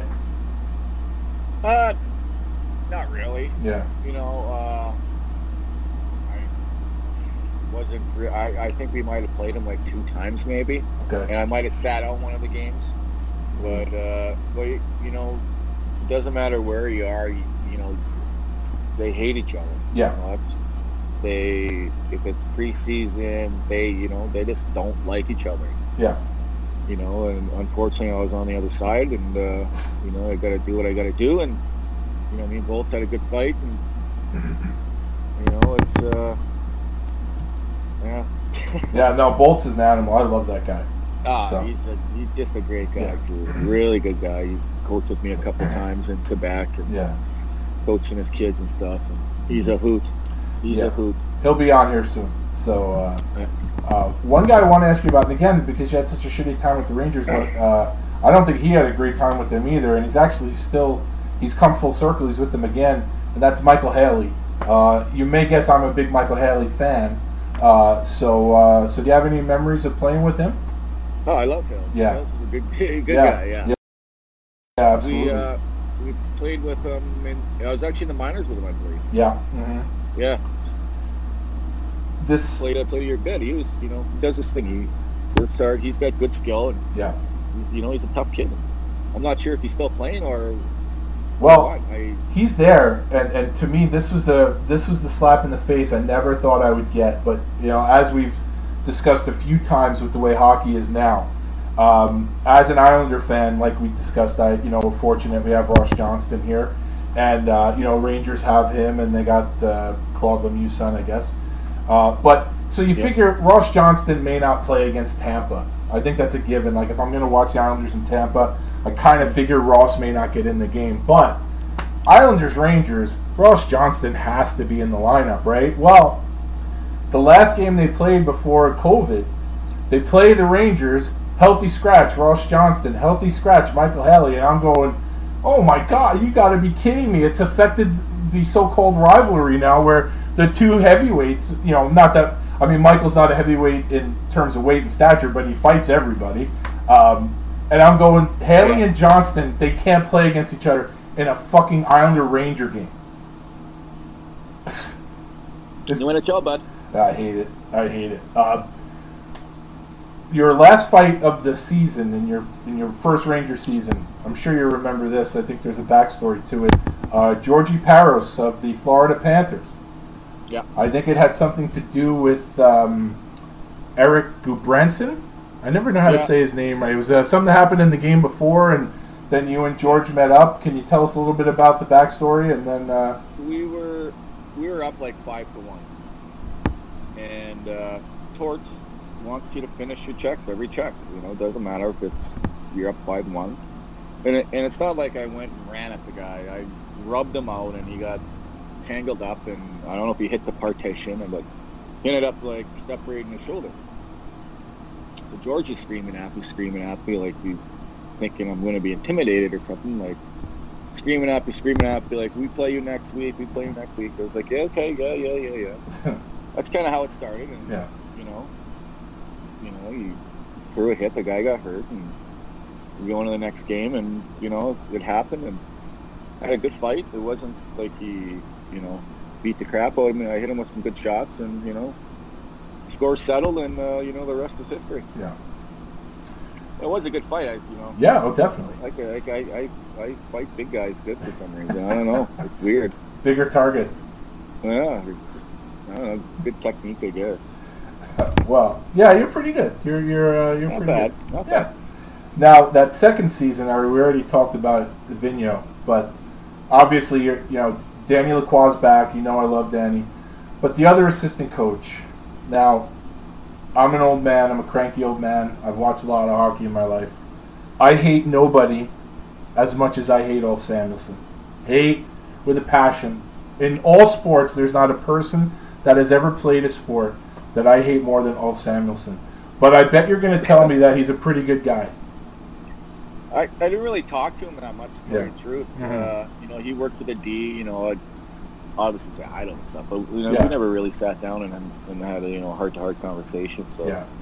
but, uh, you know, from, from, you know, yeah, he was a dick to play against. Right? he was, uh, you know, he's one of those guys that, uh, you know, guys wanted to kill, and uh, but he wasn't that bad. You know, I- like I said, I, I didn't really have a, you know, heart to heart with him that much, and uh, he kind of was worried about the the D, and uh, Yeah. Okay. you know, kind of uh, he was about the PK guy, and, and I didn't play any of it. Didn't really to him. Yeah, I fucking hate. I still hate him. He, I want, he probably hasn't taken a shift in 20 years. I still fucking hate the guy.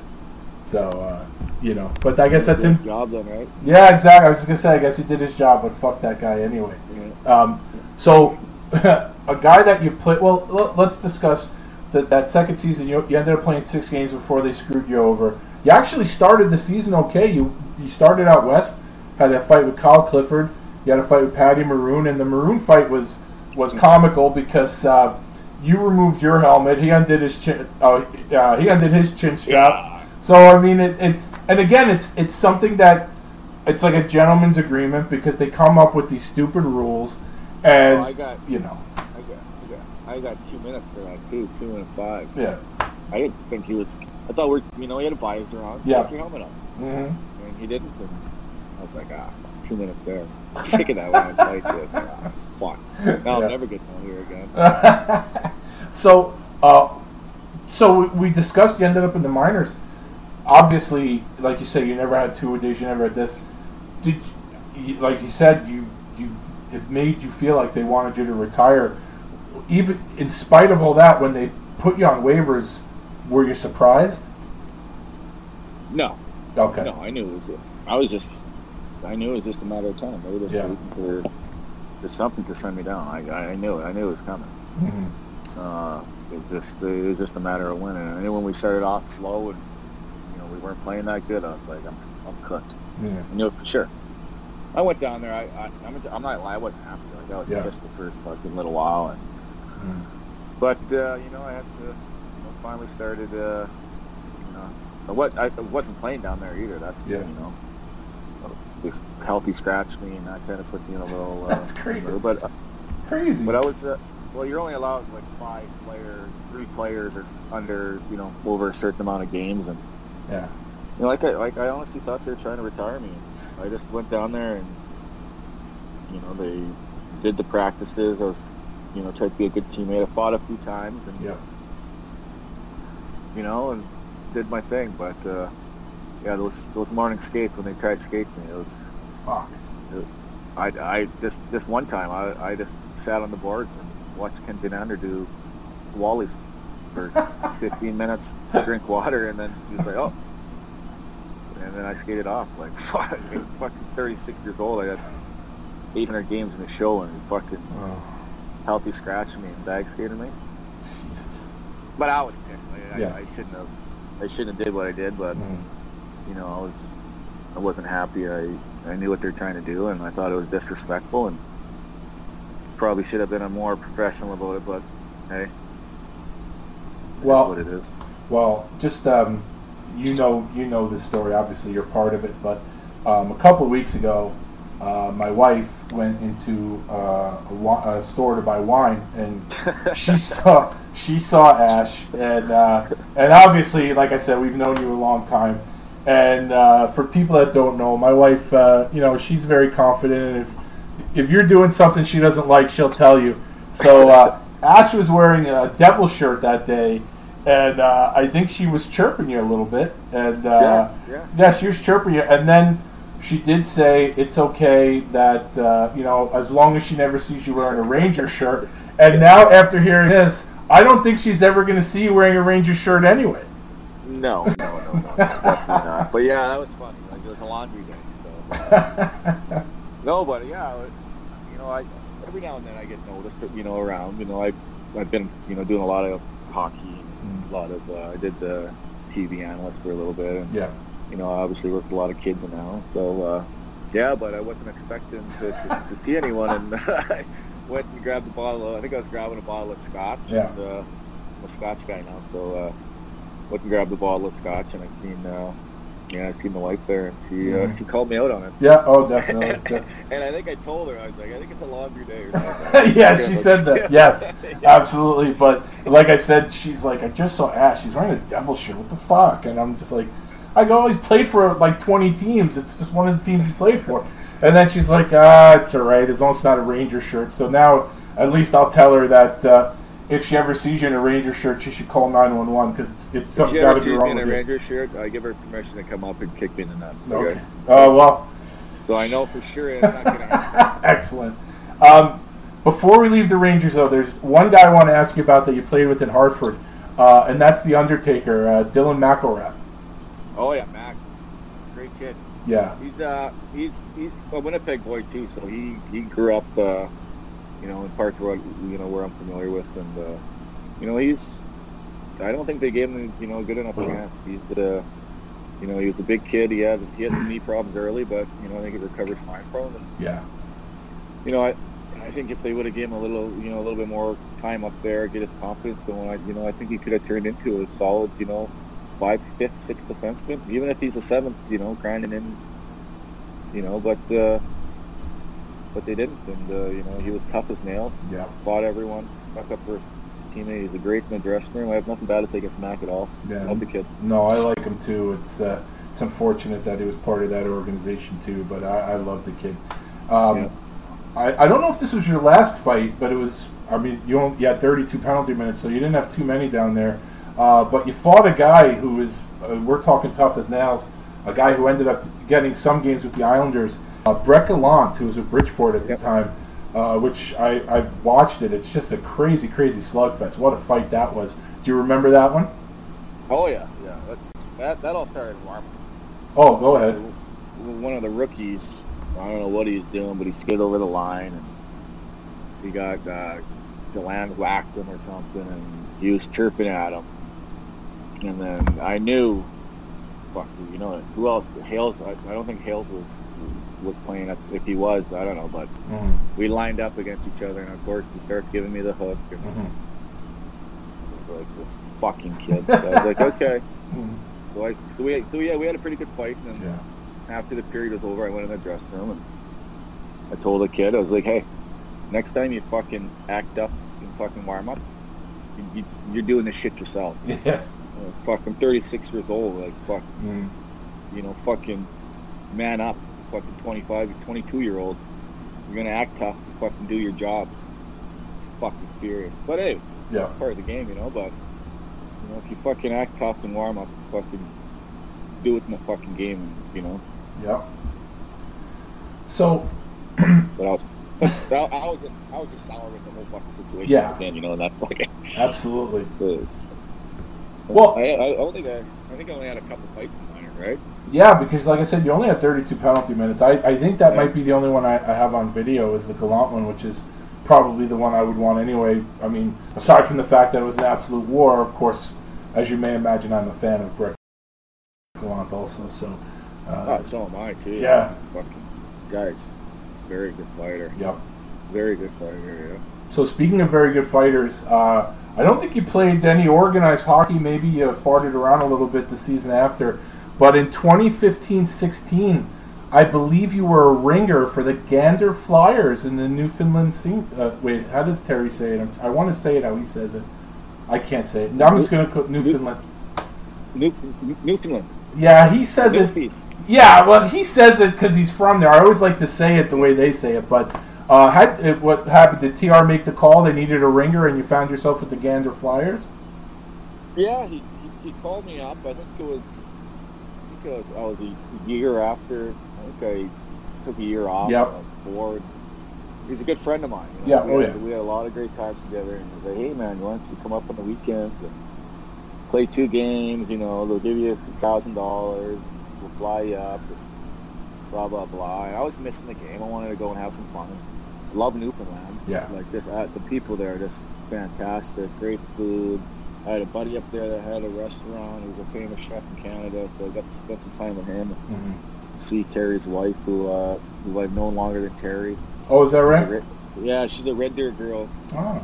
So Okay. I've known her since I was 16, and Mm-hmm. really, you know, so it was, uh, so it was, it was nice. We went up there and seen his folks and played some hockey and drank a lot of good beers and whiskey and, you know, only got into one fight out there, yeah. You know, and uh, it was, it was fun. It was, it was great to actually go out there and, you know, compete again and, you know, get a sweat. It was great. 21 points in 15 games. Yeah, I was so out of shape the first like five or six games. Mm-hmm.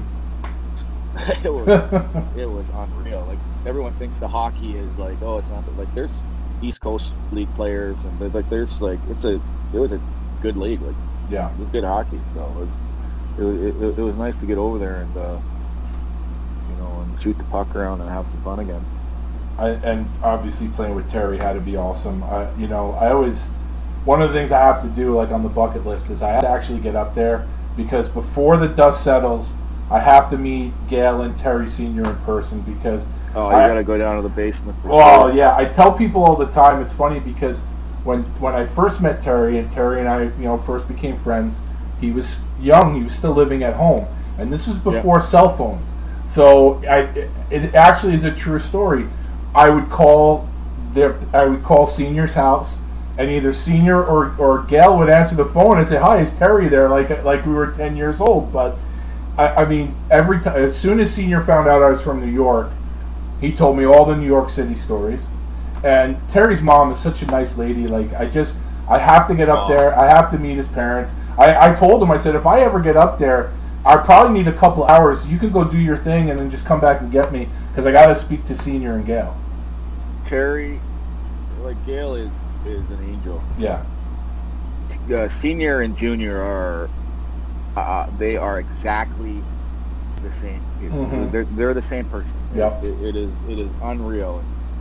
You know, I've uh, I've spent many times in the in the basement with senior, and you know we've uh, drank a lot of beers. We we actually went out one night. I'm not sure if it was after a game or if it was the night before. I don't know. Yeah. when, when, when, whenever you're flying into the rock to play a game, as soon as you land, if you're in your room, you wait for friggin' curfew call, and then you're out the side, and you're over the fence, and you're in a cab, you're going down George Street. Like that was that's that was the thing with with with uh, Michel Therrien. He would always come and check, and would be in our beds with sheets up to our neck. We were all fully clothed, Yeah. And you'd come in and you'd smell because everyone put the cologne on, you know, the four lure. Yeah. so he knew he knew exactly coming in every room smelled like cologne. You know, you know, so we'd get fucking skated in the morning. We, we got busted. We got morning skate.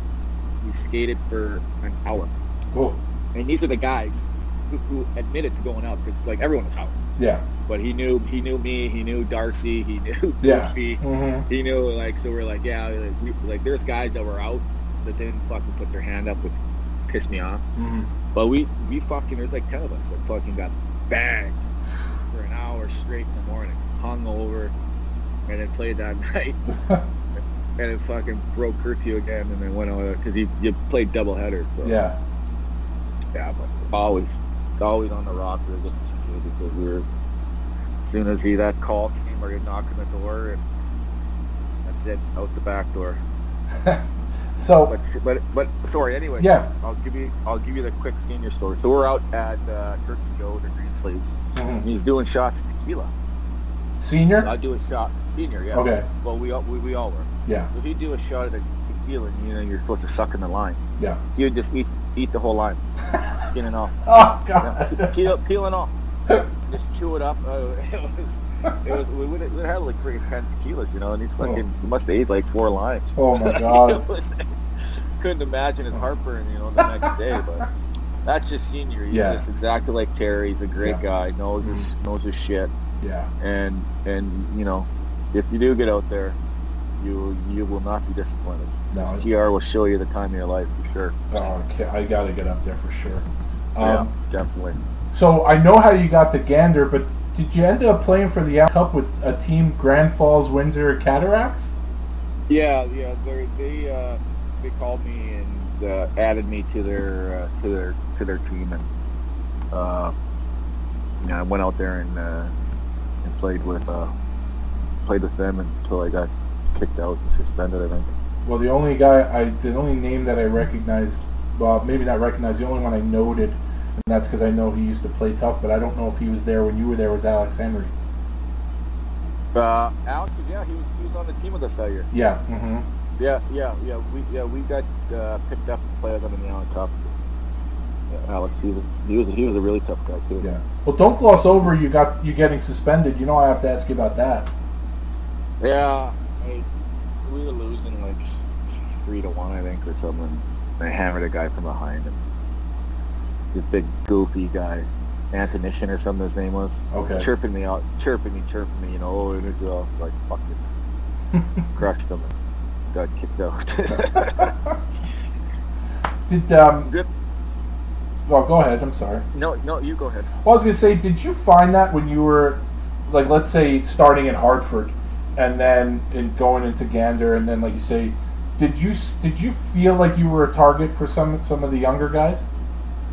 Uh, not, not really. No. I, I think everyone was, you know, seeing, you know, how I could handle myself. And, Yeah. Uh, I only I I only got into one fight in, uh, when I was with Gander, and it was in the Mhm. playoffs, and I fought this Trevor Lewis or something his name was. He was Mhm. a tough guy in the coast, and uh, you know, I had a good tilt with him. I gave it to him pretty good, and uh, other than that, that was that was basically it Yeah. maybe in the Allen Cup there was a guy that from uh, from the team from Winnipeg that uh, I almost lost it on, but other than that, um, I was everyone was pretty respectful. Um, I'm not even gonna try to say this name, but the next season, you played a couple of games in the Allen Cup uh, for a team in uh, New Brunswick. Grand Labouche or something like that, right? Yeah, I, I can't. It's like Boot Bouctouche JCs or Yeah. something. Uh, how'd you how'd you end up in New Brunswick? By the boosh or something. Uh, Yeah. Just same, just same thing from you know just people watching me play and you know uh, you know like I like I was you know, I'm a pretty decent uh, decent hockey player, so they just asked me if I wanted to come up and they offered I think I got like five grand to uh, to come up and play for the weekend and went up there and skated and actually that was the team that I got tossed out with. It wasn't the Grand. Oh, okay. It was the yeah, that was the Babushki team. Yeah, it was good though. You know, it's the bunch of guys just you know trying to win an Allen Cup, and uh, you know uh, we were supposed to have a decent. We, we actually did did not too bad for the for the team we had, but uh, you know, it's just another experience, another ch- another chance to get out there and uh, you know shoot the puck around and make a little money while I'm doing it. That's not too bad. Yeah, not bad at all. So, uh, what is your uh, anyone that's on Twitter uh, probably saw that uh, the Islanders uh, tweeted something the other day with you uh, giving some drills, uh, some advice for some kids, stuff they Yeah. could do during the uh, the COVID. What uh, what is your current role with the team?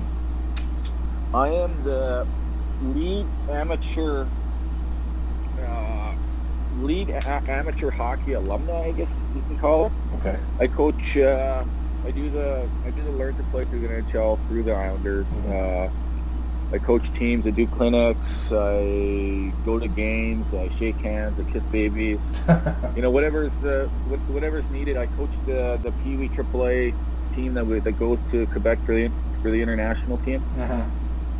So I've been doing that for a few years, and uh, you know, just uh, just coaching and trying to uh, you know give back to the community, and you know, I do a lot of charity stuff, and uh, you know, uh, just try to stay active in the community, and uh, you know, get these kids, uh, you know, playing the game. The game, uh, you know, gave me so much, and you know, it's just nice to give back. The um, the Pee Wee tournament in Quebec I, is uh, that used to be played at the Colisée, correct? Yeah. Is that is the Colisée still around, or did they tear it down? No, it's it, it's still there. Do you still play the games there? No, we play at the we play at the what is it called? Uh, the Videotron Center. It's the uh, it's the new uh, it's the new uh, arena there, which is it's just a beautiful facility. But the old Coliseum is right next door. Oh, okay, cool. Um, and then f- finally, um, can you tell people about Aaron's chance to play? Uh, tell us what that's all about. Yeah, uh, it's a charity I, I come up I came up with uh, it was like 16 years ago. You know, growing up like four brothers, you know, we never you know had a lot of money, and you know, a lot of people helped me along the way, and uh, you know, I was, I was in a position where I know, able to give back, and I, I started up the foundation. Aaron's chance to play. We uh, we pay for equipment, we pay for hotels, we pay for registration for uh, you know families, just uh, any family, just not indigenous, but uh, you know any any family, single mom that you know needs help. Yeah. I I needed along the way, and without that help and without those people, you know, stepping up for me, who knows where I'd be? I you know like from the the way I grew up, I could you know I could have been in jail. Who knows? Yeah. Like, so uh, just a way for you know for me to give back. We've been uh, we've been helping close to 40, 50 kids a year. Uh, we've been you know spending you know we've raised hundreds and thousands of dollars and you know obviously this year we couldn't uh, we couldn't do year 60 because of COVID, but uh, you know next year we're coming back. We uh, gonna have Ron MacLean come down and I'm hoping to get my uh, my celebrity chef to come down who is uh, has one of the top restaurants in Canada and won uh, Canada's top chef and so hopefully going to have him come down and make some meals and you know raise some money. So it's, it's good things. Like 15 years, it's you know we're helping uh, hundreds and hundreds of kids play hockey, which is great. Well, obviously, I don't know what I could possibly do, but if I can help you in any way, promote it or whatever, then just you know, just let me know. Yeah, appreciate that. So I guess I have a final question that I ask everybody, but there is one question I'd like to ask you. Um, so in the beginning of the interview, we talked about uh, when you were a kid, and you said you really weren't a Winnipeg Jets fan. So, No, I was. oh, you were. Yeah, I wasn't a Montreal fan. Oh, okay. Because I was going to ask you, why would you root for the Bombers when you could root for the Rough Riders? No. Hey, who won the Grey Cup there? Yeah, but it, I mean, listen, you What? gotta win. What? You gotta win one eventually, right? You're only as good as your last game. That's fucked up because who knows when they're gonna play the next game. You can't. That's fucked Hey, up. who's who's Grey Cup champs? I, Who I- is it though? Seriously, no, see, I knew, I knew by say asking it. you this. just say it. You know, all right. Let me say Say this. Blue Bomber. I have, I do, I am fond of Winnipeg. All right, I am, and I, I'll tell you why. And I'm not even being funny because I miss the old team, like the Jets. I, I have a fondness for like the Jets and the Whalers and, the, and Quebec. Um, Yep. You know that Chevy's the GM for the Jets now, and uh, I love Chevy. So I, I have nothing against the city. I have nothing against the Jets. Um, but I, I don't know. I gotta, I gotta get some green in your mailbox or something. You're very Blue and stubborn. gold, buddy. Blue and gold. Ugh. all right. Seriously, What? who who won the last Grey Cup? It was so long ago, I forget. You know, you who, who won? you're gonna be my age one day, and you're gonna forget things like I do. I can't even remember yesterday. I did they play the Great Cup last year? Bombers, baby. Oh God. The Blue Bombers. All right, I'll give that one to you. So uh, I don't have to say it, but so uh, the one question I oh, I ask everybody the same two questions. The first question I ask, like I asked you, um, who were you as a kid, and the last question I ask is, uh, we're now almost four hours into our chat. Is there anything about the career of Aaron Asham that I neglected to ask? Uh, told you about the last fight and goal in Fredericton history. Yes. The Canadiens. Yes, Uh, I had the last fight in the Spectrum. you did. National. Yeah. Fought Dan LaCouture. Okay. So I had the last, I had that, and uh, that's about it, man. So I covered About everything else. We covered everything else. Terrific.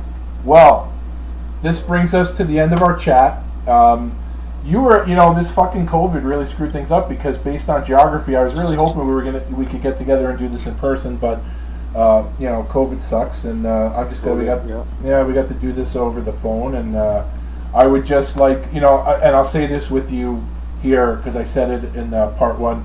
Um, I know you don't do a lot of these, and uh, I really appreciate you taking the, a lot of time to do this for me because uh, my my shows are very long, and uh, you know I told you right from the start it's not going to be a half hour, and you know you gave me uh, you gave me a lot of your time, and I really do appreciate it, man. I, it means a lot to me. Thank you.